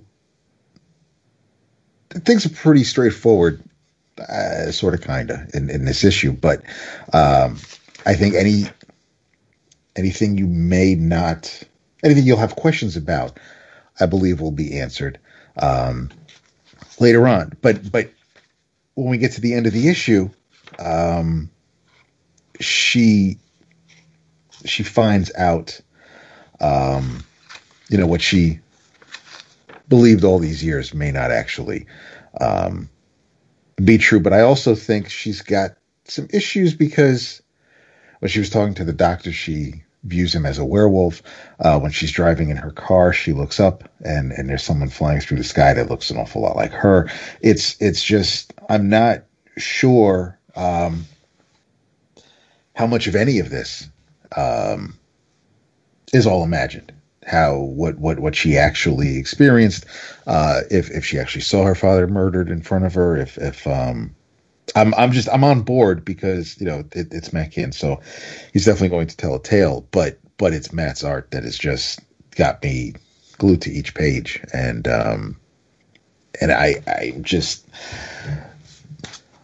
I love how confident um, I guess I, I would say it, it, again. You know, I'm, I'm, looking at I'm looking at her jacket, and there's just there, there's ripples and, and rolls of, of fabric, like, like more than there would actually be involved in the making of this jacket. But you know, it it works. That's just his style. But um, I just it's crazy, and and there's nothing. There's really again no lines wasted. It's just it's it's done. I mean, he, you know, it, Freak, the book he did before it, it very similar style wise, and and even that was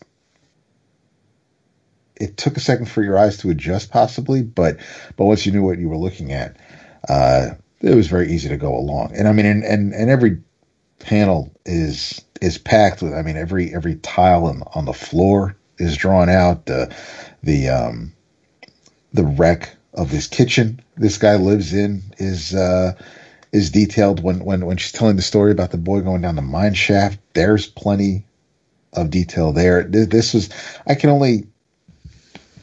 I, it's it, again. I, I just there, there's parts of it that you know it reminds me of um of Dalrymple of uh there, there's just there's there's there's a hodgepodge of, of, creators that I see, of artists that I see when I when I look at this art. Um, like Basil Wolverton, and and I mean, there's just it's crazy. Some of it was just looks like it belongs in Mad Magazine.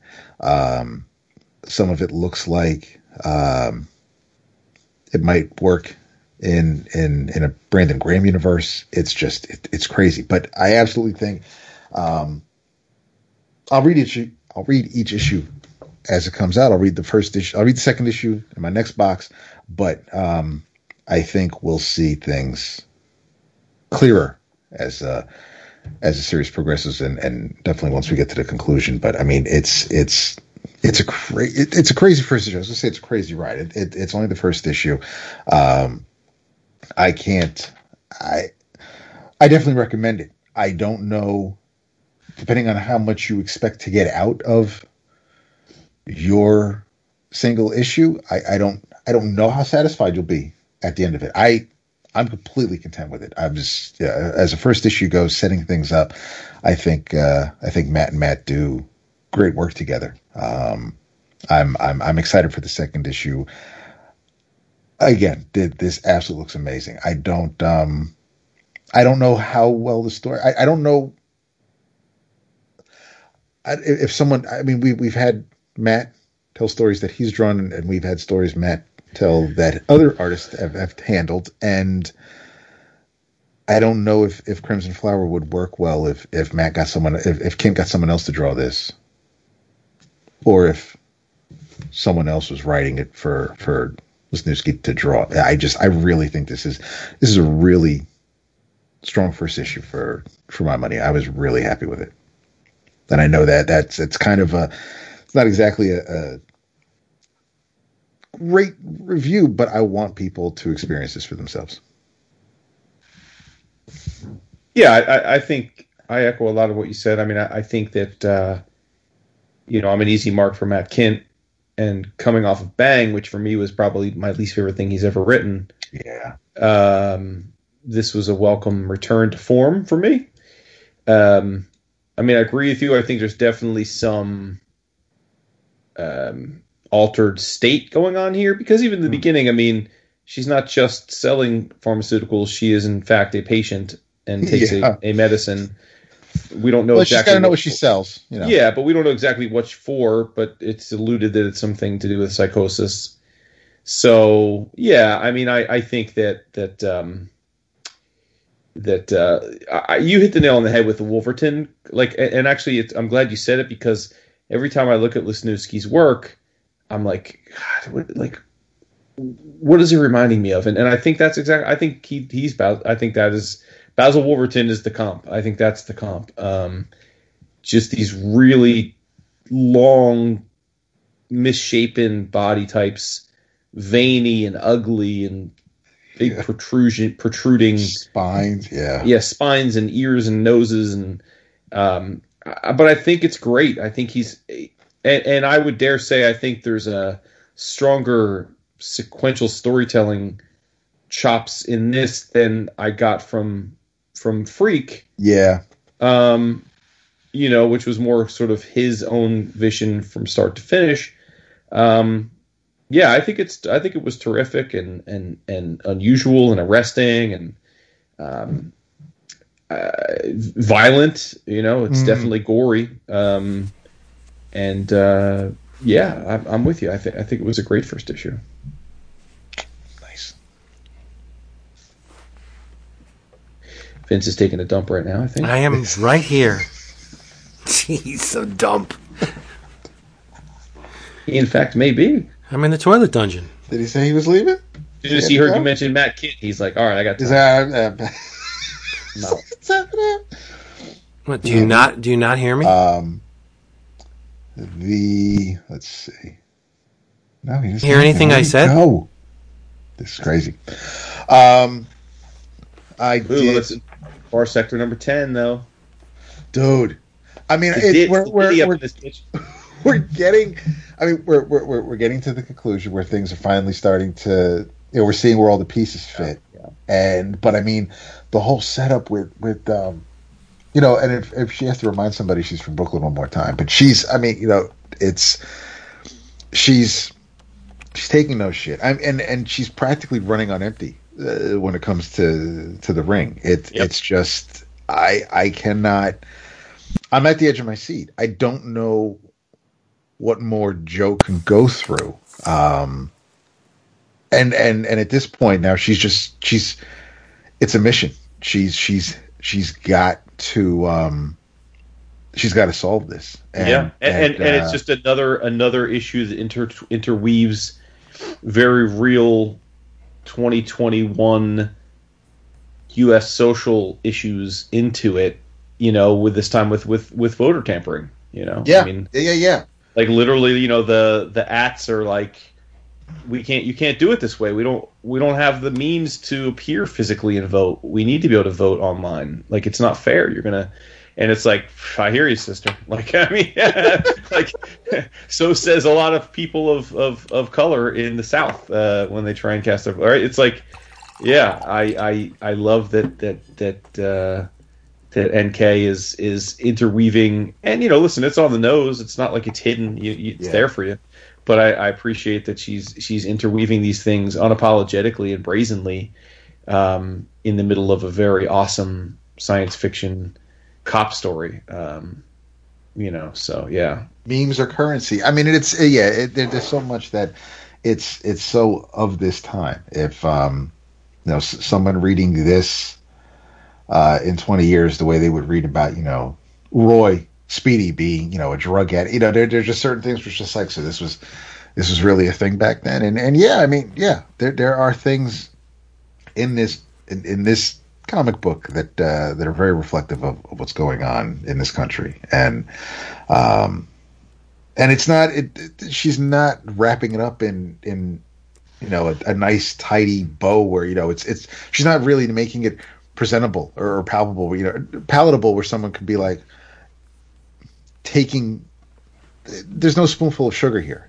She's she, like you said, she's not subtle about it, and and um, it's the actions and the words used in in this book are um, very reflective of of the current state. And I, you know, Jamal's work is. I know we just read number ten. Number eleven is in the current preview, so it's it's, yeah. it's you know it, it, it, you got a couple months before between. So, but um, you know, if if that's what it takes to for the consistency to continue, then then I'm all for it. But um, yeah, it's it's it's been a hell of a ride, and it hasn't. You know, it, it's if if she told the complete story in six issues, I, I'm not saying I probably would have felt gypped, but knowing how more we would have gotten, you know, being able to tell the full 12 issue story, um, how fleshed out these these worlds are and the people that live in it. Um, you know, there hasn't been nothing's really felt like filler. Every issue has has served a purpose and, and continued the story along. I mean, and, and we we didn't get her origin really until like halfway through. So um, I love that we were introduced to a new lantern and just thrown into it without any any baggage we knew about.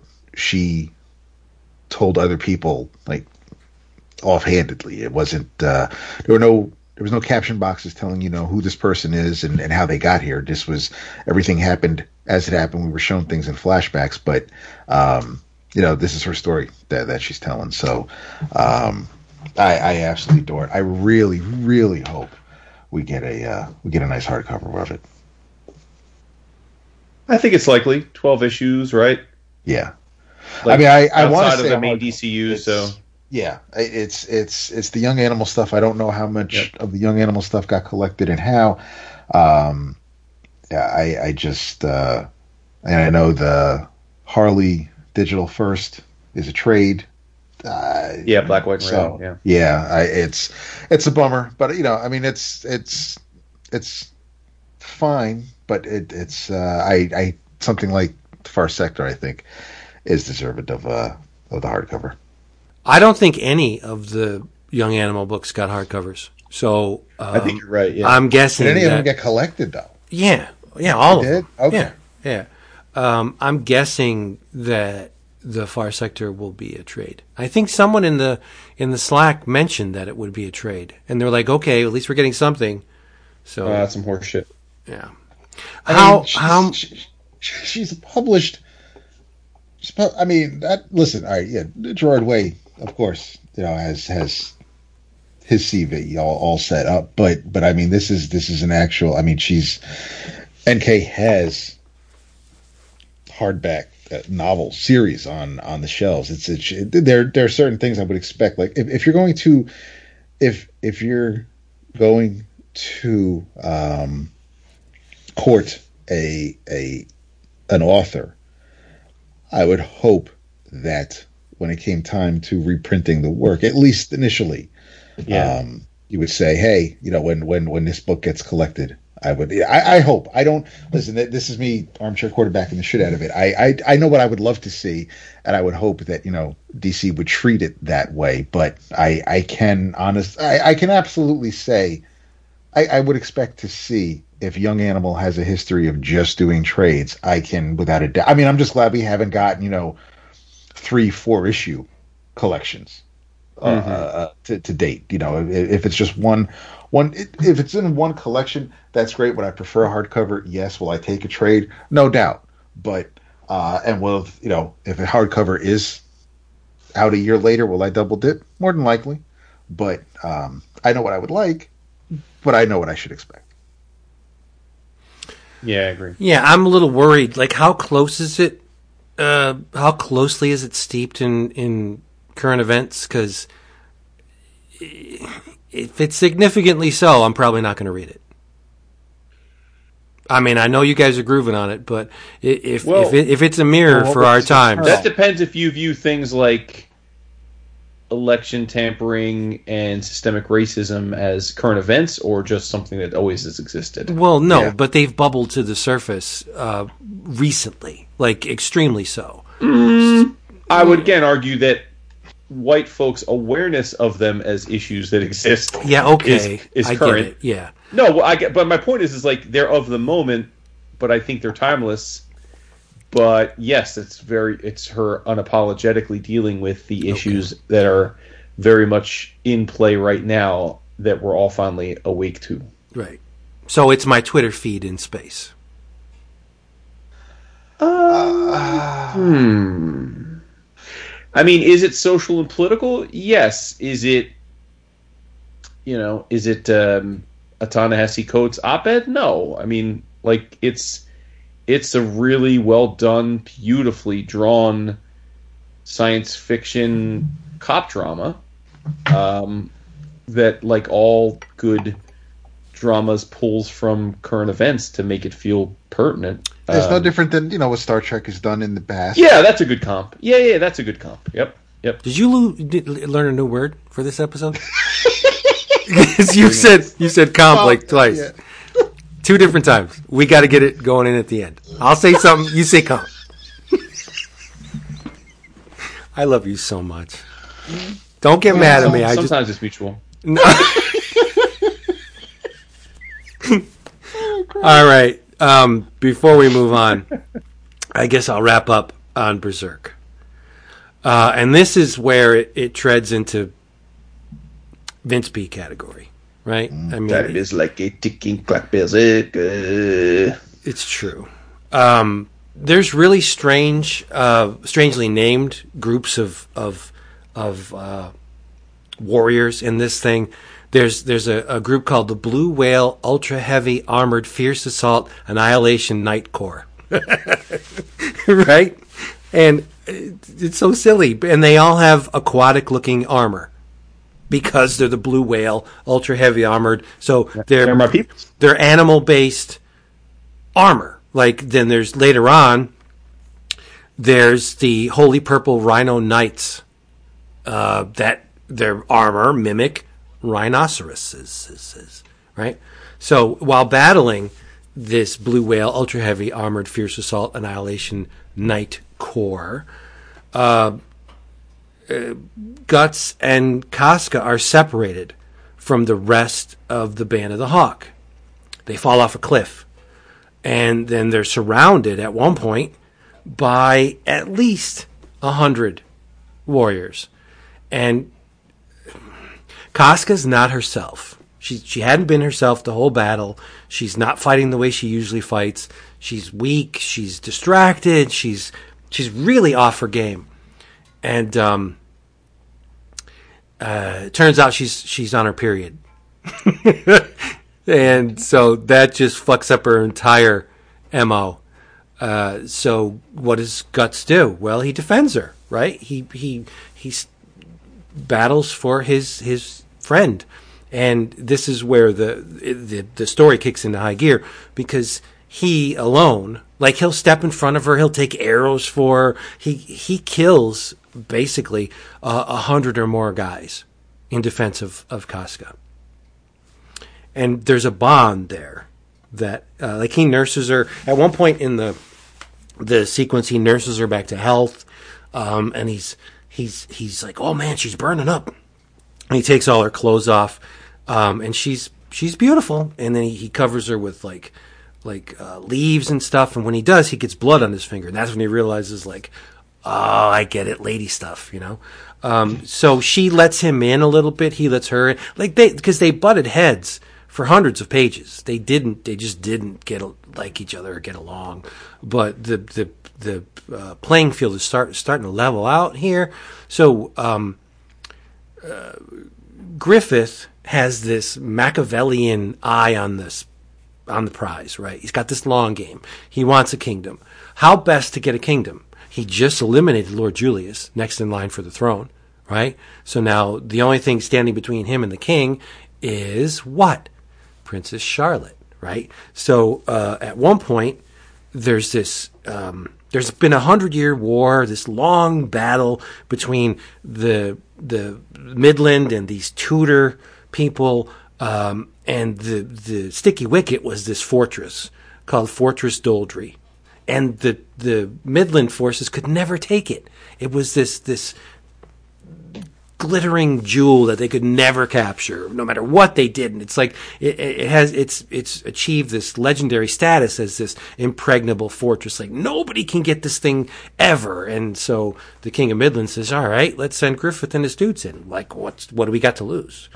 They're so great. Let's let's get them in there. I have confidence in this young, attractive Fey man and his forces. Let's let them go in and, and, and take this thing. And that's when uh, Griffith uses his past night of feigned passion with this pig to uh, his advantage, and he does take the fortress. So, wow, the king just loves Griffith. Like, he is the dude. Anything he does is awesome. Uh, we, just, he's my man. But, um, in the meantime, Guts is like, you know what? This is not for me. Uh, I've stayed here long enough. Uh, I'm gonna, uh, I'm to tell Griffith that I just I've had enough. I got to go do my own thing. Like I don't want to be a cog in somebody else's machine. I want to I to be my own machine. I got my own dreams. I want to go do them.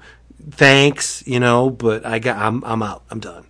And he tells Casca, and Casca's like, you, you, you can't leave. And she said, hey, yeah, yes, I can. So he tells Griffith, and Griffith's like, wait, remember what I told you way, way, way back in that I own you? Like you're you're my property. You're not going anywhere.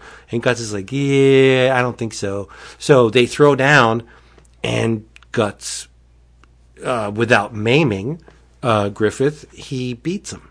And so Griffith is like, he doesn't know how to take it because he's like been flawless up until this point he he's won every battle, he's achieved every, he's climbed every mountain, right? You know, and then this guy who he considers, you know, his friend because of his prowess, he lets him in because he's so good at what he does. He couldn't consider someone of lesser status a friend.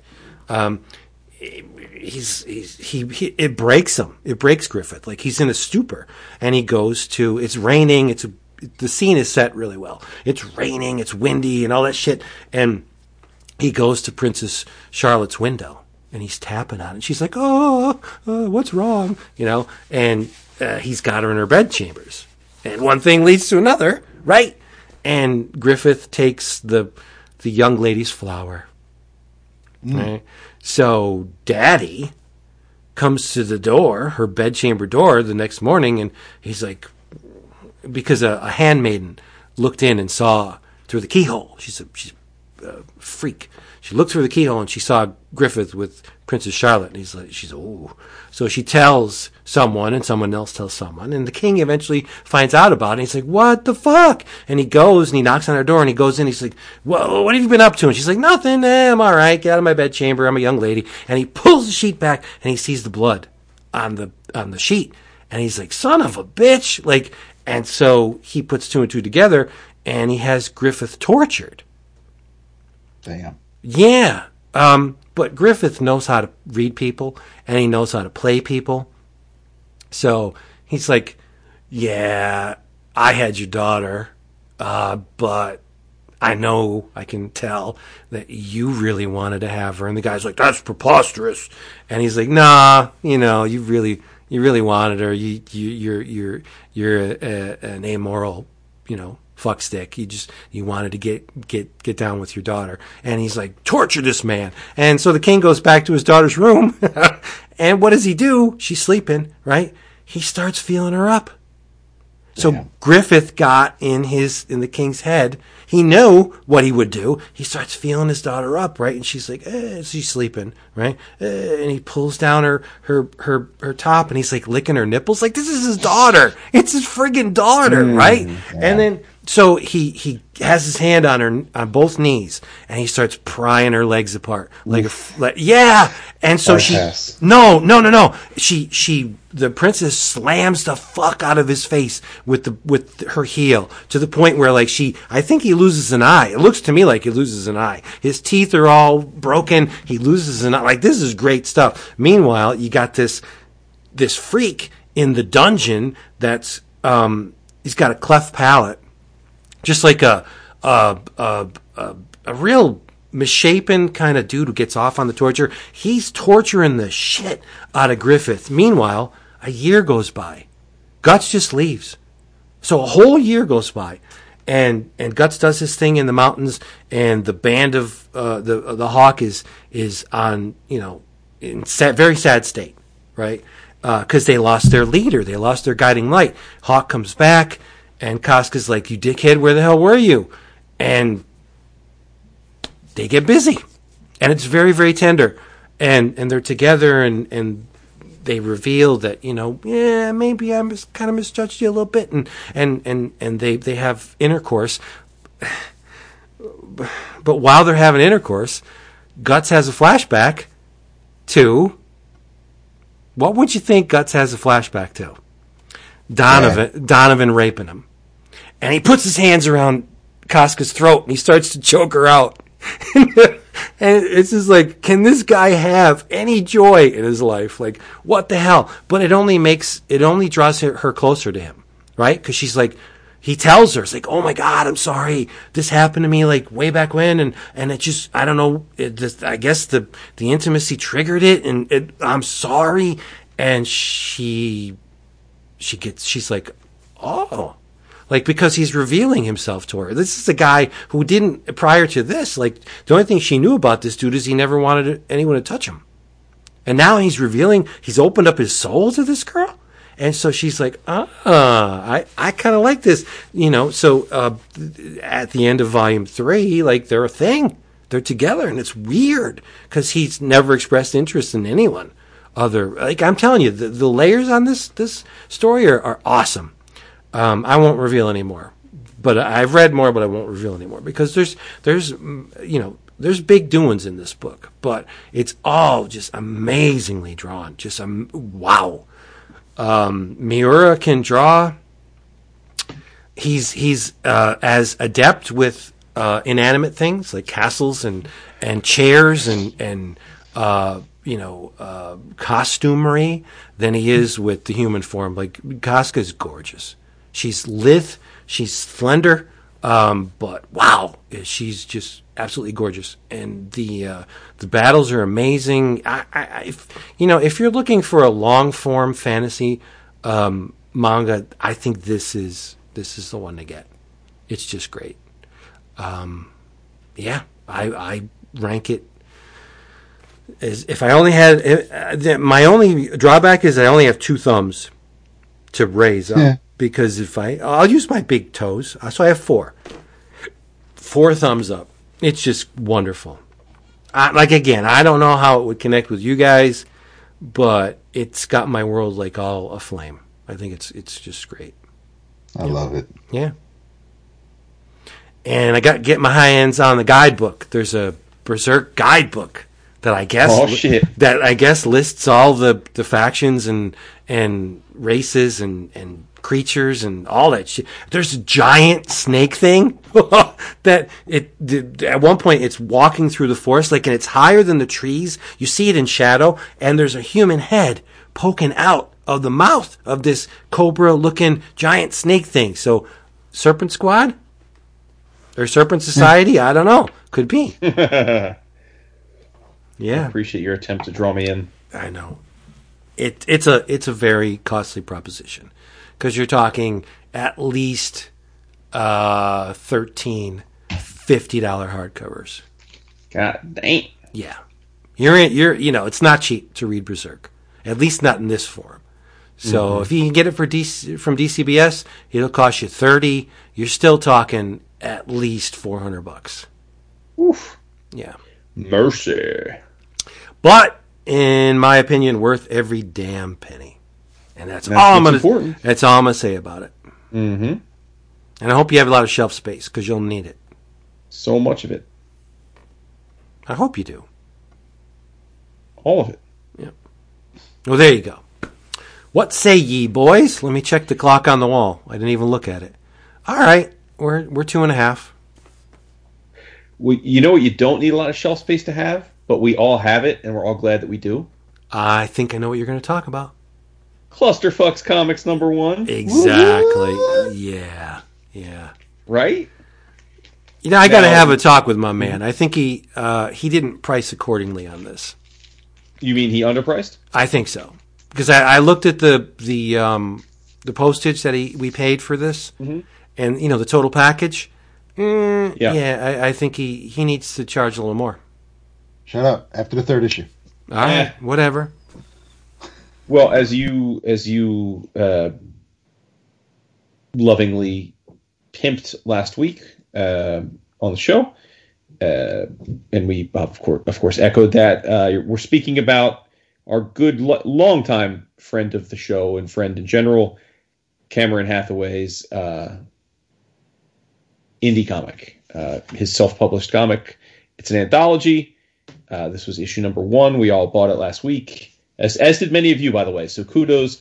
Cam hit us up and said that uh, after we talked about the show, that first day orders were like very very high, and he was very excited. So that's really cool. Um, but uh, it, it's it's for for those of you that know Cam, not a surprise, but but I'm sure most of you listening don't know him personally.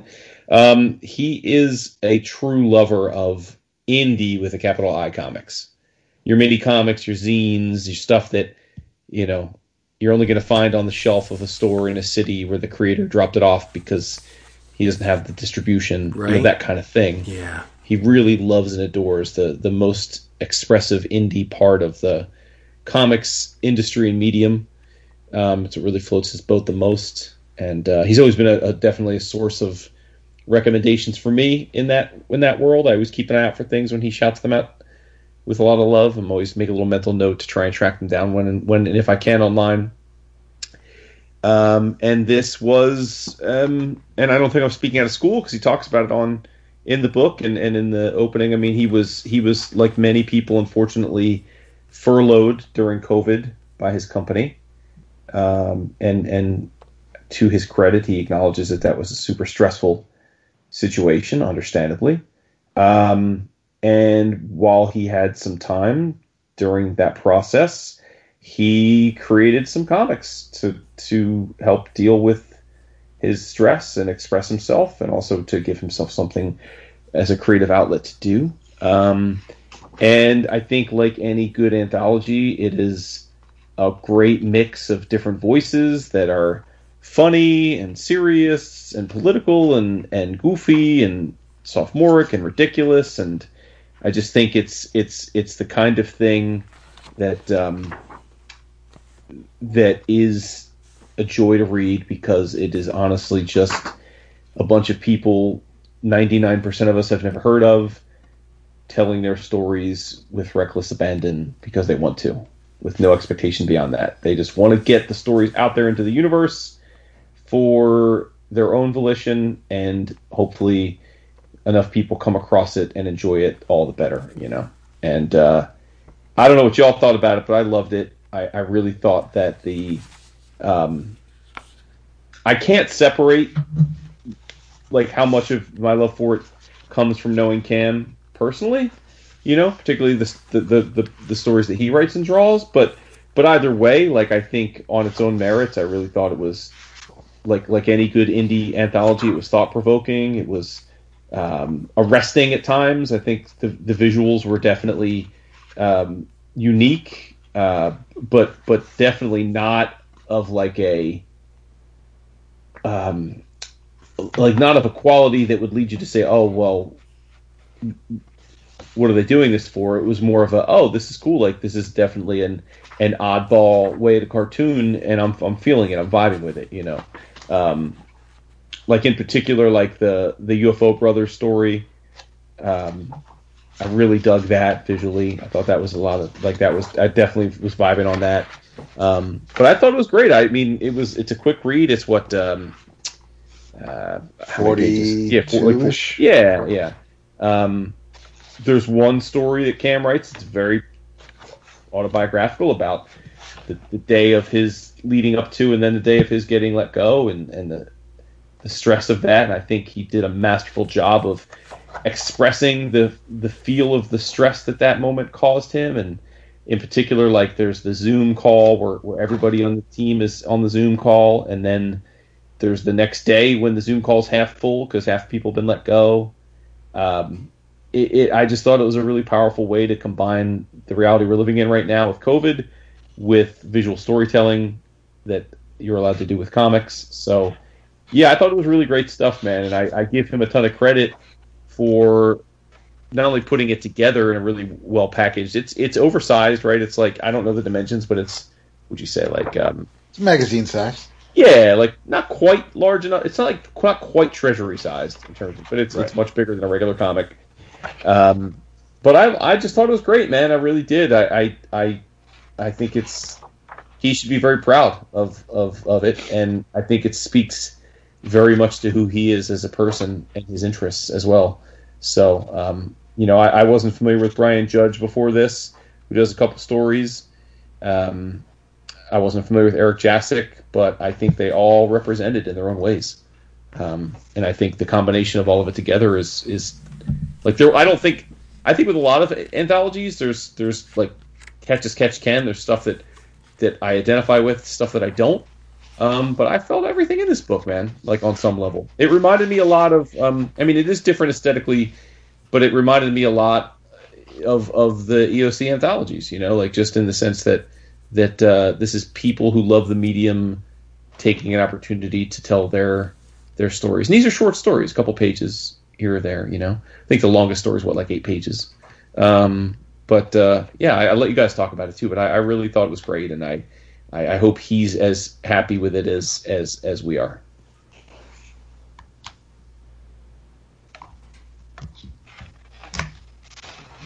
Did we lose Vince? No, I'm here. I thought Dap would jump in. Oh, I was going to go after you. I thought it was great. Uh, I mean, it's one of those things where it's comics for comics' sake, right? These these uh, contributors, they don't give a shit that they're not going to sell 100,000 copies. They don't care that they're going to get their name on the news or the latest comics blog. They're just making comics for the sake of making comics. I thought it was great. Uh, there's one single page strip that's called Oblivious that's powerful as fuck. It's uh, Cameron Zavala, right? Uh, there's one panel in it that I thought could have uh, been plucked for from uh, Matt Howarth's uh, Au revoir. That's big, big doings, right? Uh, ha- Cameron's strips are great. I thought the UFO Brothers uh, was by far my favorite strip. yeah, I loved it. Uh, but like with anthologies, you know, they don't always click. There's some stories that uh, may not hit the mark, uh, and that's the, per- the the chance you take when you get an anthology. And there was one in here that really didn't um, move me to either side of the dial, but that's one in the entire uh, magazine, which is a really good uh, you know, batting average, I think. Uh, no, I'm extremely impressed. I think the cover stock is nice and, and, and thick, and the glossy pages. Uh, production values are, are great, you know, uh, uh, not surprisingly, but um, eh, like Jason said, the um, Cameron's uh, Zoom meeting is, uh, again, a little bit too close to home, but uh, such is the times in which we live, right? And it, you know, autobiographical comics are the staple of, of the indie scene, um, and it works works really well. Um, there's no net here, right? These are guys that are that are flying along, uh, not concerned with whether they're going to slip and fall. They're just doing it, and that's what I love about this. It's, it's great stuff. I love it, and you get a sticker with it too. right? How indie is the sticker? That's that's DIY all the way. You know what? Buy our book, we'll give you a sticker. Love it. the um there was there's a book uh in the late 80s um called Anything But Monday, and and I picked it up just for the hell of it, and it's it it was an anthology, and it was just it. Some of the strips in here brought me back to that almost instantly. It, it's it because you know it was just people putting things on the page for whatever reason, whatever their motives were, moved them that day, whatever story they wanted to tell, whatever joke they wanted to make. Um, it was for them. It was the story that they wanted to tell for whatever reason. And you know, if you if you grew to it, great. Otherwise, you know, turn the page. You'll probably find something else you'll like. And and that's this reminded me of that. I, I think uh, you know, is is a bunch of creators that uh, I'm not familiar with. I I liked a lot of it. I think um, I'm looking forward to.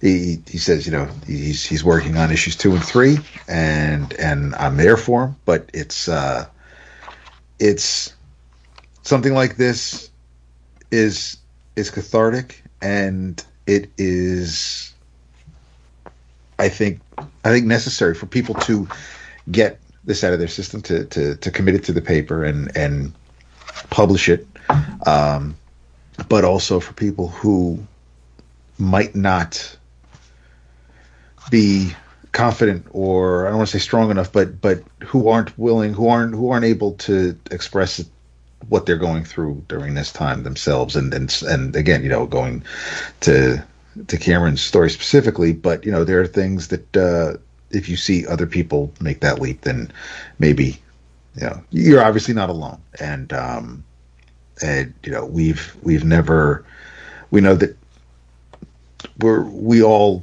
know people in, in, in some way, shape, or form who have been affected by the last year, and um, it is it fucking sucks. And uh, and any anything that I and we can do to to help um, shine a little bit of light or or, or alleviate uh, some of that that stress. Um, I'm, I'm more than than happy to help out where I can, and um, this was you know, I I wouldn't I went in thinking, you know, I'm I'm helping Cam out. You know, this is this is cool. He's doing something. But then I read it and I was just like, this is fucking fantastic. Like I I never would have expected for for you know what I did.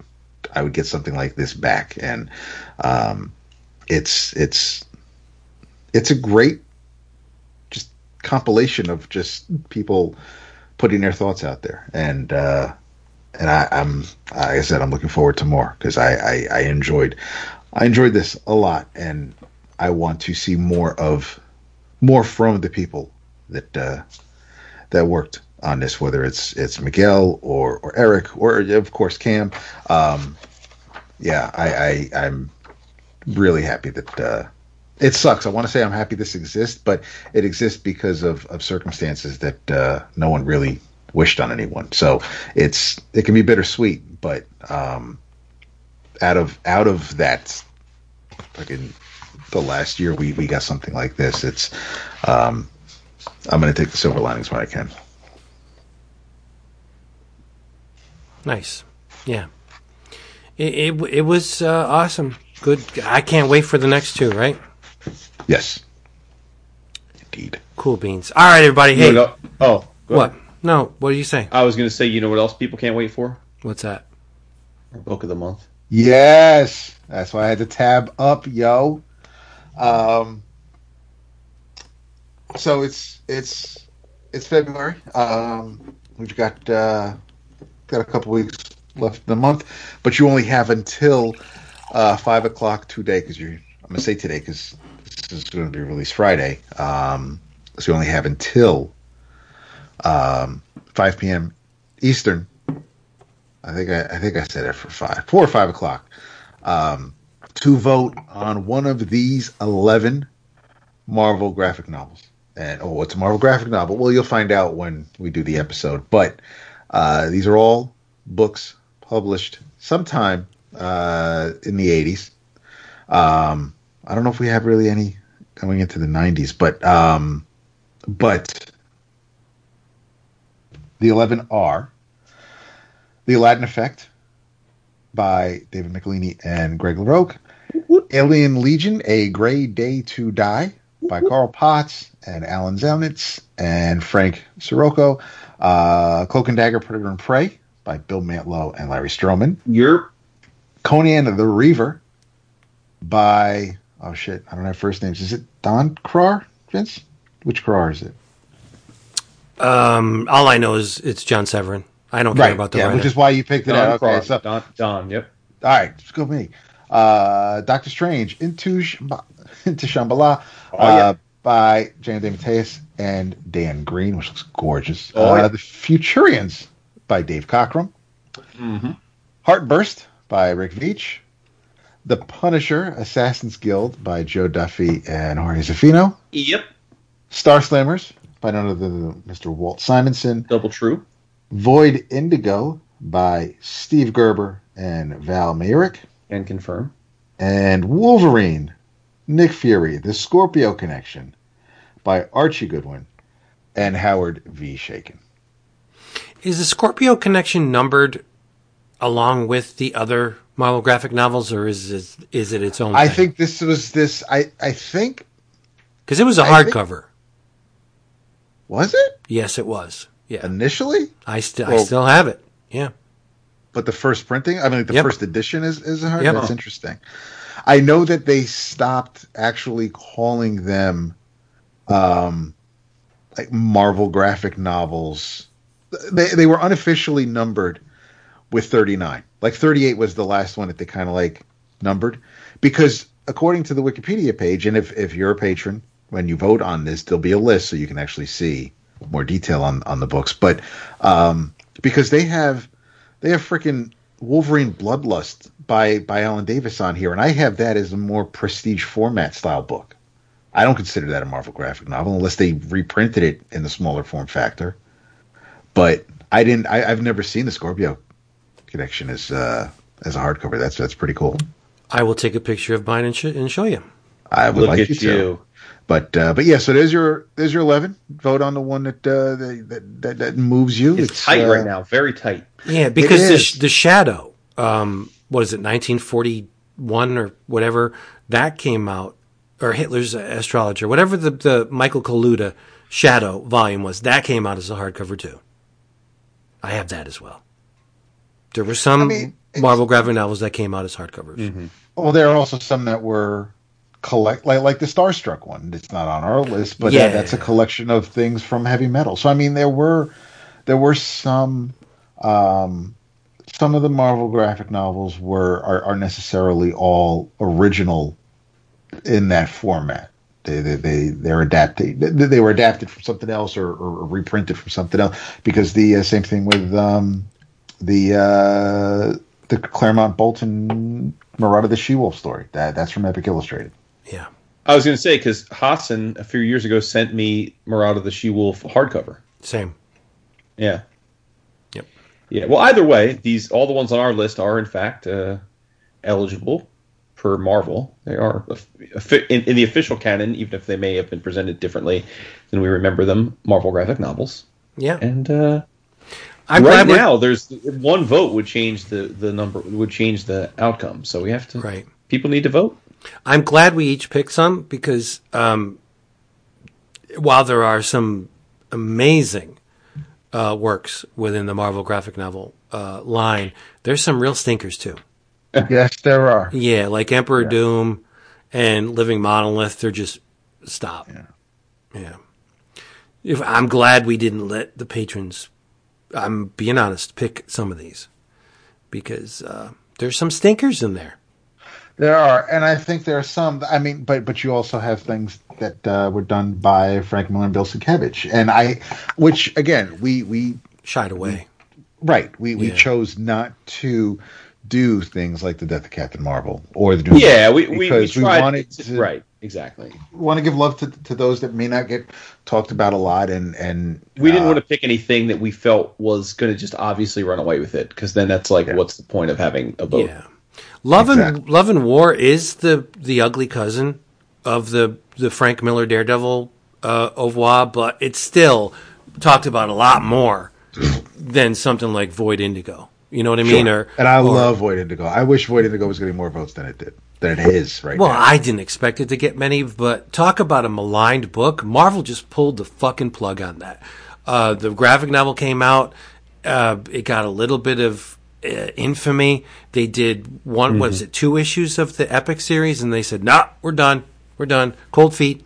No more. I think I have the second issue. Too. Yeah, just stop. Uh, you know, sex. you let Gerber, Gerber do whatever he wants to do Yeah. Whatever. All right, so that's it. That's our uh, book of the month. We hope you uh, will tune into that. In the meantime, if you want to get your books, get them fast and delivered right to your door. Where do you go? Where the prices are super low. Discount comic book service, y'all. Remember, from Boom, it's Magic number one.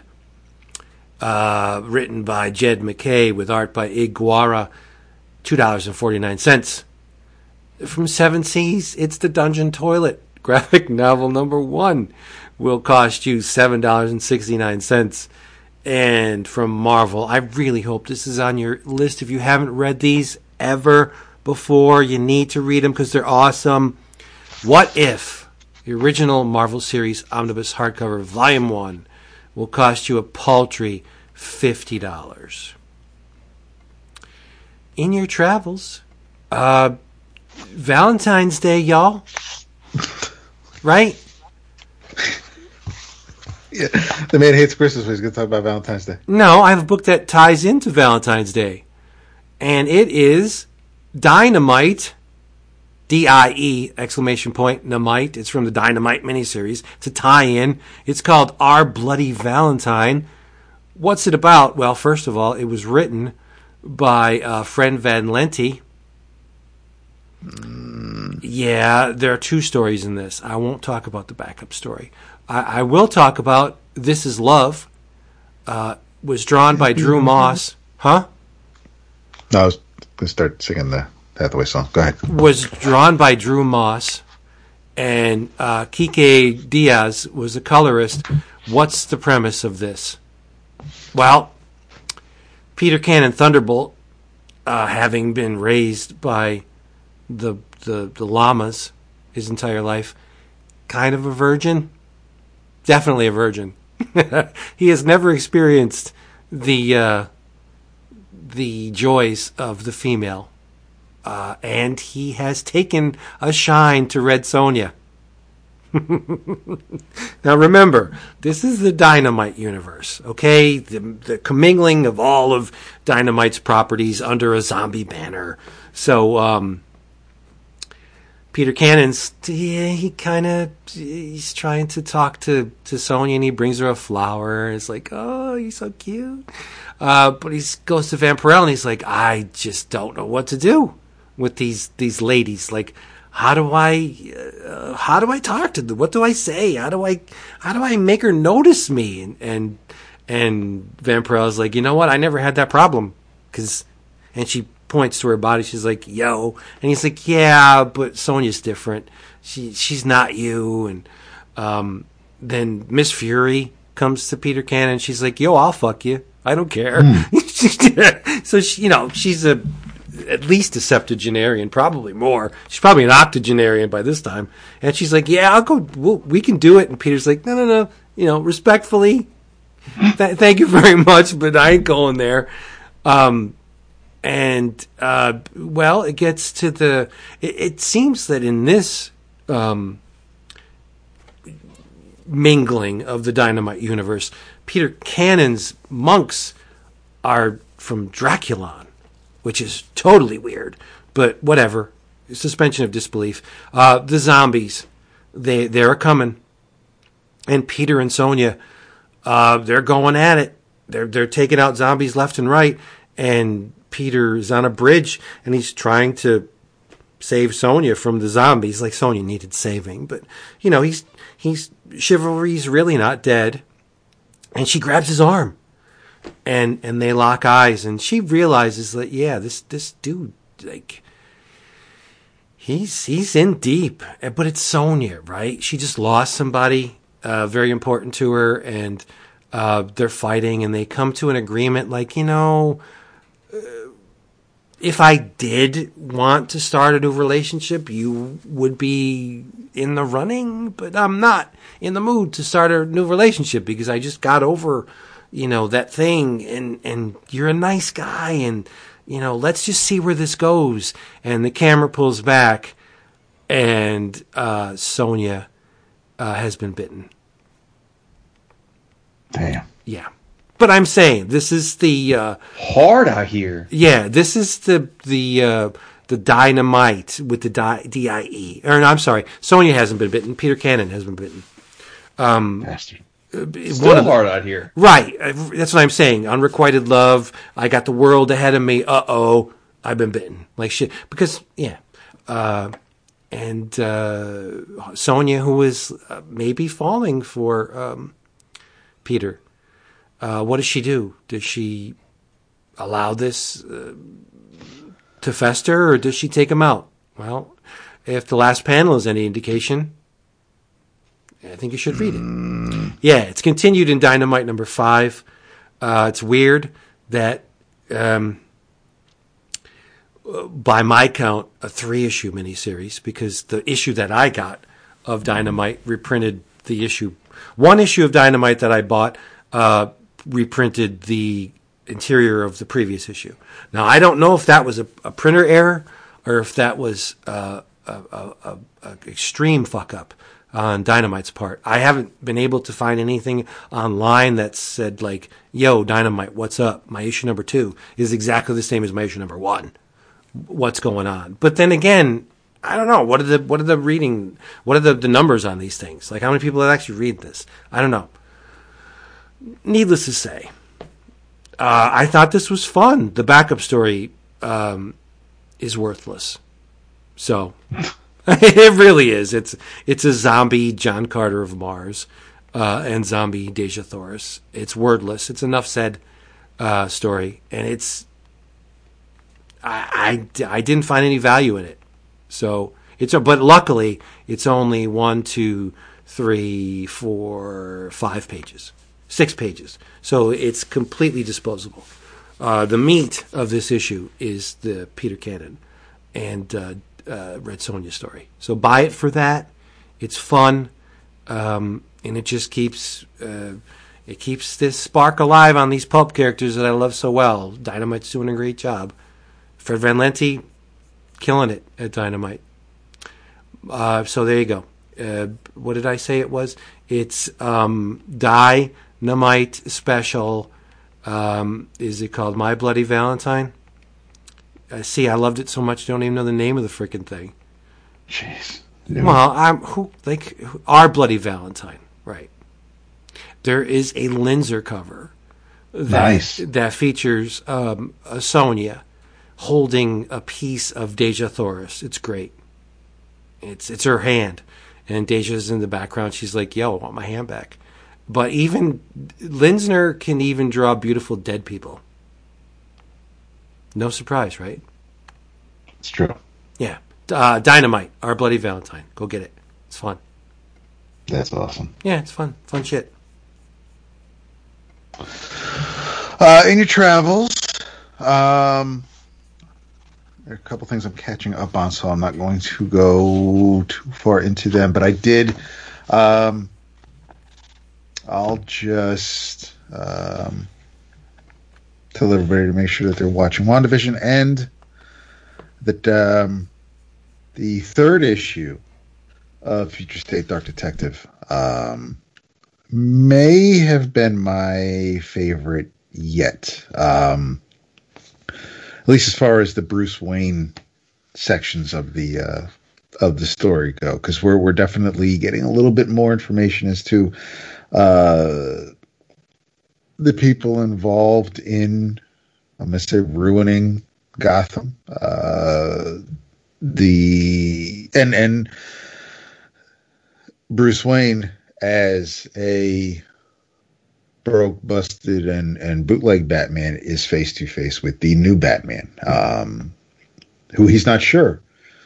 But there's a uh, there's an interesting monologue, inner monologue um, that uh, Bruce has to deal with, and there's some cute lines between the two, but um, yeah, the whole thing with drones and the privacy and and uh, who's listening and Big Brother, um, it's it it it's getting hot and heavy in this issue. Dan Mora still a beast, and and the way he draws Gotham looking again like like Tom's Times Square, it's just um, I I really enjoy his um his architecture and the way he draws the uh the city with all the lights. It's very Blade Runnery. Um, and the backup story was the not even the backup story. It's basically half the issue. Is the uh, is the conclusion to the grifter story that started in the first issue, um, where it's grifter versus huntress, uh, because he's trying grifter's trying to get uh, Luke Fox out of Gotham, uh, or is he? Dot dot dot. Because uh, maybe people can't be trusted, and and there's a huge um, fight with the magistrate, and whose side is who on. Um, but the uh, the art by um, yes, it is Carmine Carmine Carmine uh, Di Giandomenico. Um, I really really like the way he was. The sequentials are good. The the, the fight scenes between Cole and and, and Huntress um, flow pretty well, and the uh, a lot of panels on some of these pages. It's it's pretty packed. Matthew Rosenberg writes this story. Uh, it there is an ending. It does say the end uh, when you get to the end of the tale, but um, the way some of our heroes are left are left standing uh, tells me that uh, chances are we'll see more of them, which probably means they'll show up in um, whatever backup feature is in and whichever Batman or detective book uh, come next month. But um, but yeah, de- definitely y- y- you're coming for the uh, Tamaki Mora in the main story. Uh, as far as the Grifter backup, uh, it was it was entertaining. I, I enjoyed it a lot. So in your travels, Future State for one more issue, Dark Detective, as the fourth one comes out in a couple of weeks, and then uh, that's it. And then we're on to the new DC. The new Infinite improved DC. Horizon. Yes. Uh, in your travels, let's keep the Matt Kindt love going What? What? because he just don't stop. Wr- written by Mr. Matt Kindt, drawn by Mr. Tyler Jenkins. Fear Case number one. It's um, it's cool, man. Like it's it's it's in Kindt's wheelhouse, which is a a a, a, a suspense mystery vibe. The premise is pretty simple. There are there is a, a case that has been going on for years and years and years. It is the, under the purview of the Secret Service, as in the United States Secret Service. And there's a rule that when the noob investigators come in, each pair have one year where they're assigned this case and no more than a year to solve it. Most don't ever even try. Those that do haven't haven't succeeded. And the reason there's a limit of a year is that anyone that's tried to get involved in the case for longer than that has pretty much gone insane, ended their career, things have ended badly. So we are introduced to a uh, pair of uh, of Secret Servicemen who are about three weeks from their year expiring, and they have been putting in the work, and they really feel like they're on the cusp of breaking ba- breaking big on this. And the the essentially what it involves is a case that um, has been depicted, described, present at a lot of heinous acts over the years, and the only commonality between them seems to be this case. And it's also understood that this case, um, you either have to give it to someone you hate, and if you don't hand it off to someone you hate, it's like a uh, form letter gone wrong, a chain letter gone wrong. It will end up in the hands of this person you love the most, and it's not going to end well for them. And so they're investigating the latest incident of this, and uh, the grand mystery starts to un- unravel. I'll leave it at that, but it's a very intriguing concept. A lot of ways they can go with it. Um, I think that uh, this felt to me if we ever could have Matt on the show, it felt to me like this was very much an homage to Tarantino.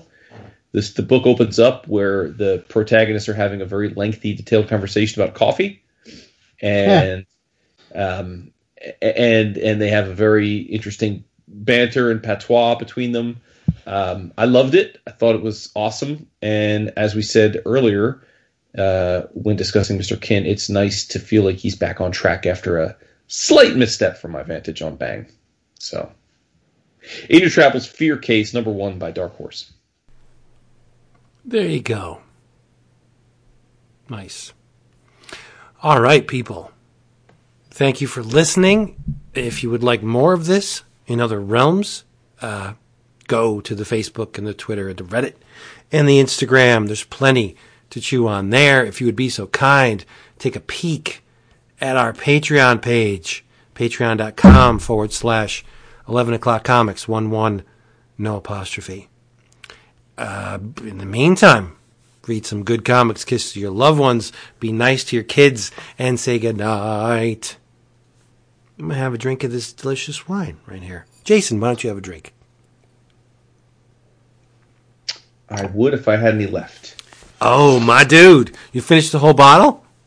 No, I don't bring the bottle upstairs with me. I finished the class. Oh, my bad. Yeah. Again, I got got doctors to see tomorrow. Mm. David. Oh, nice. Right. Got to keep it one hando. Nice.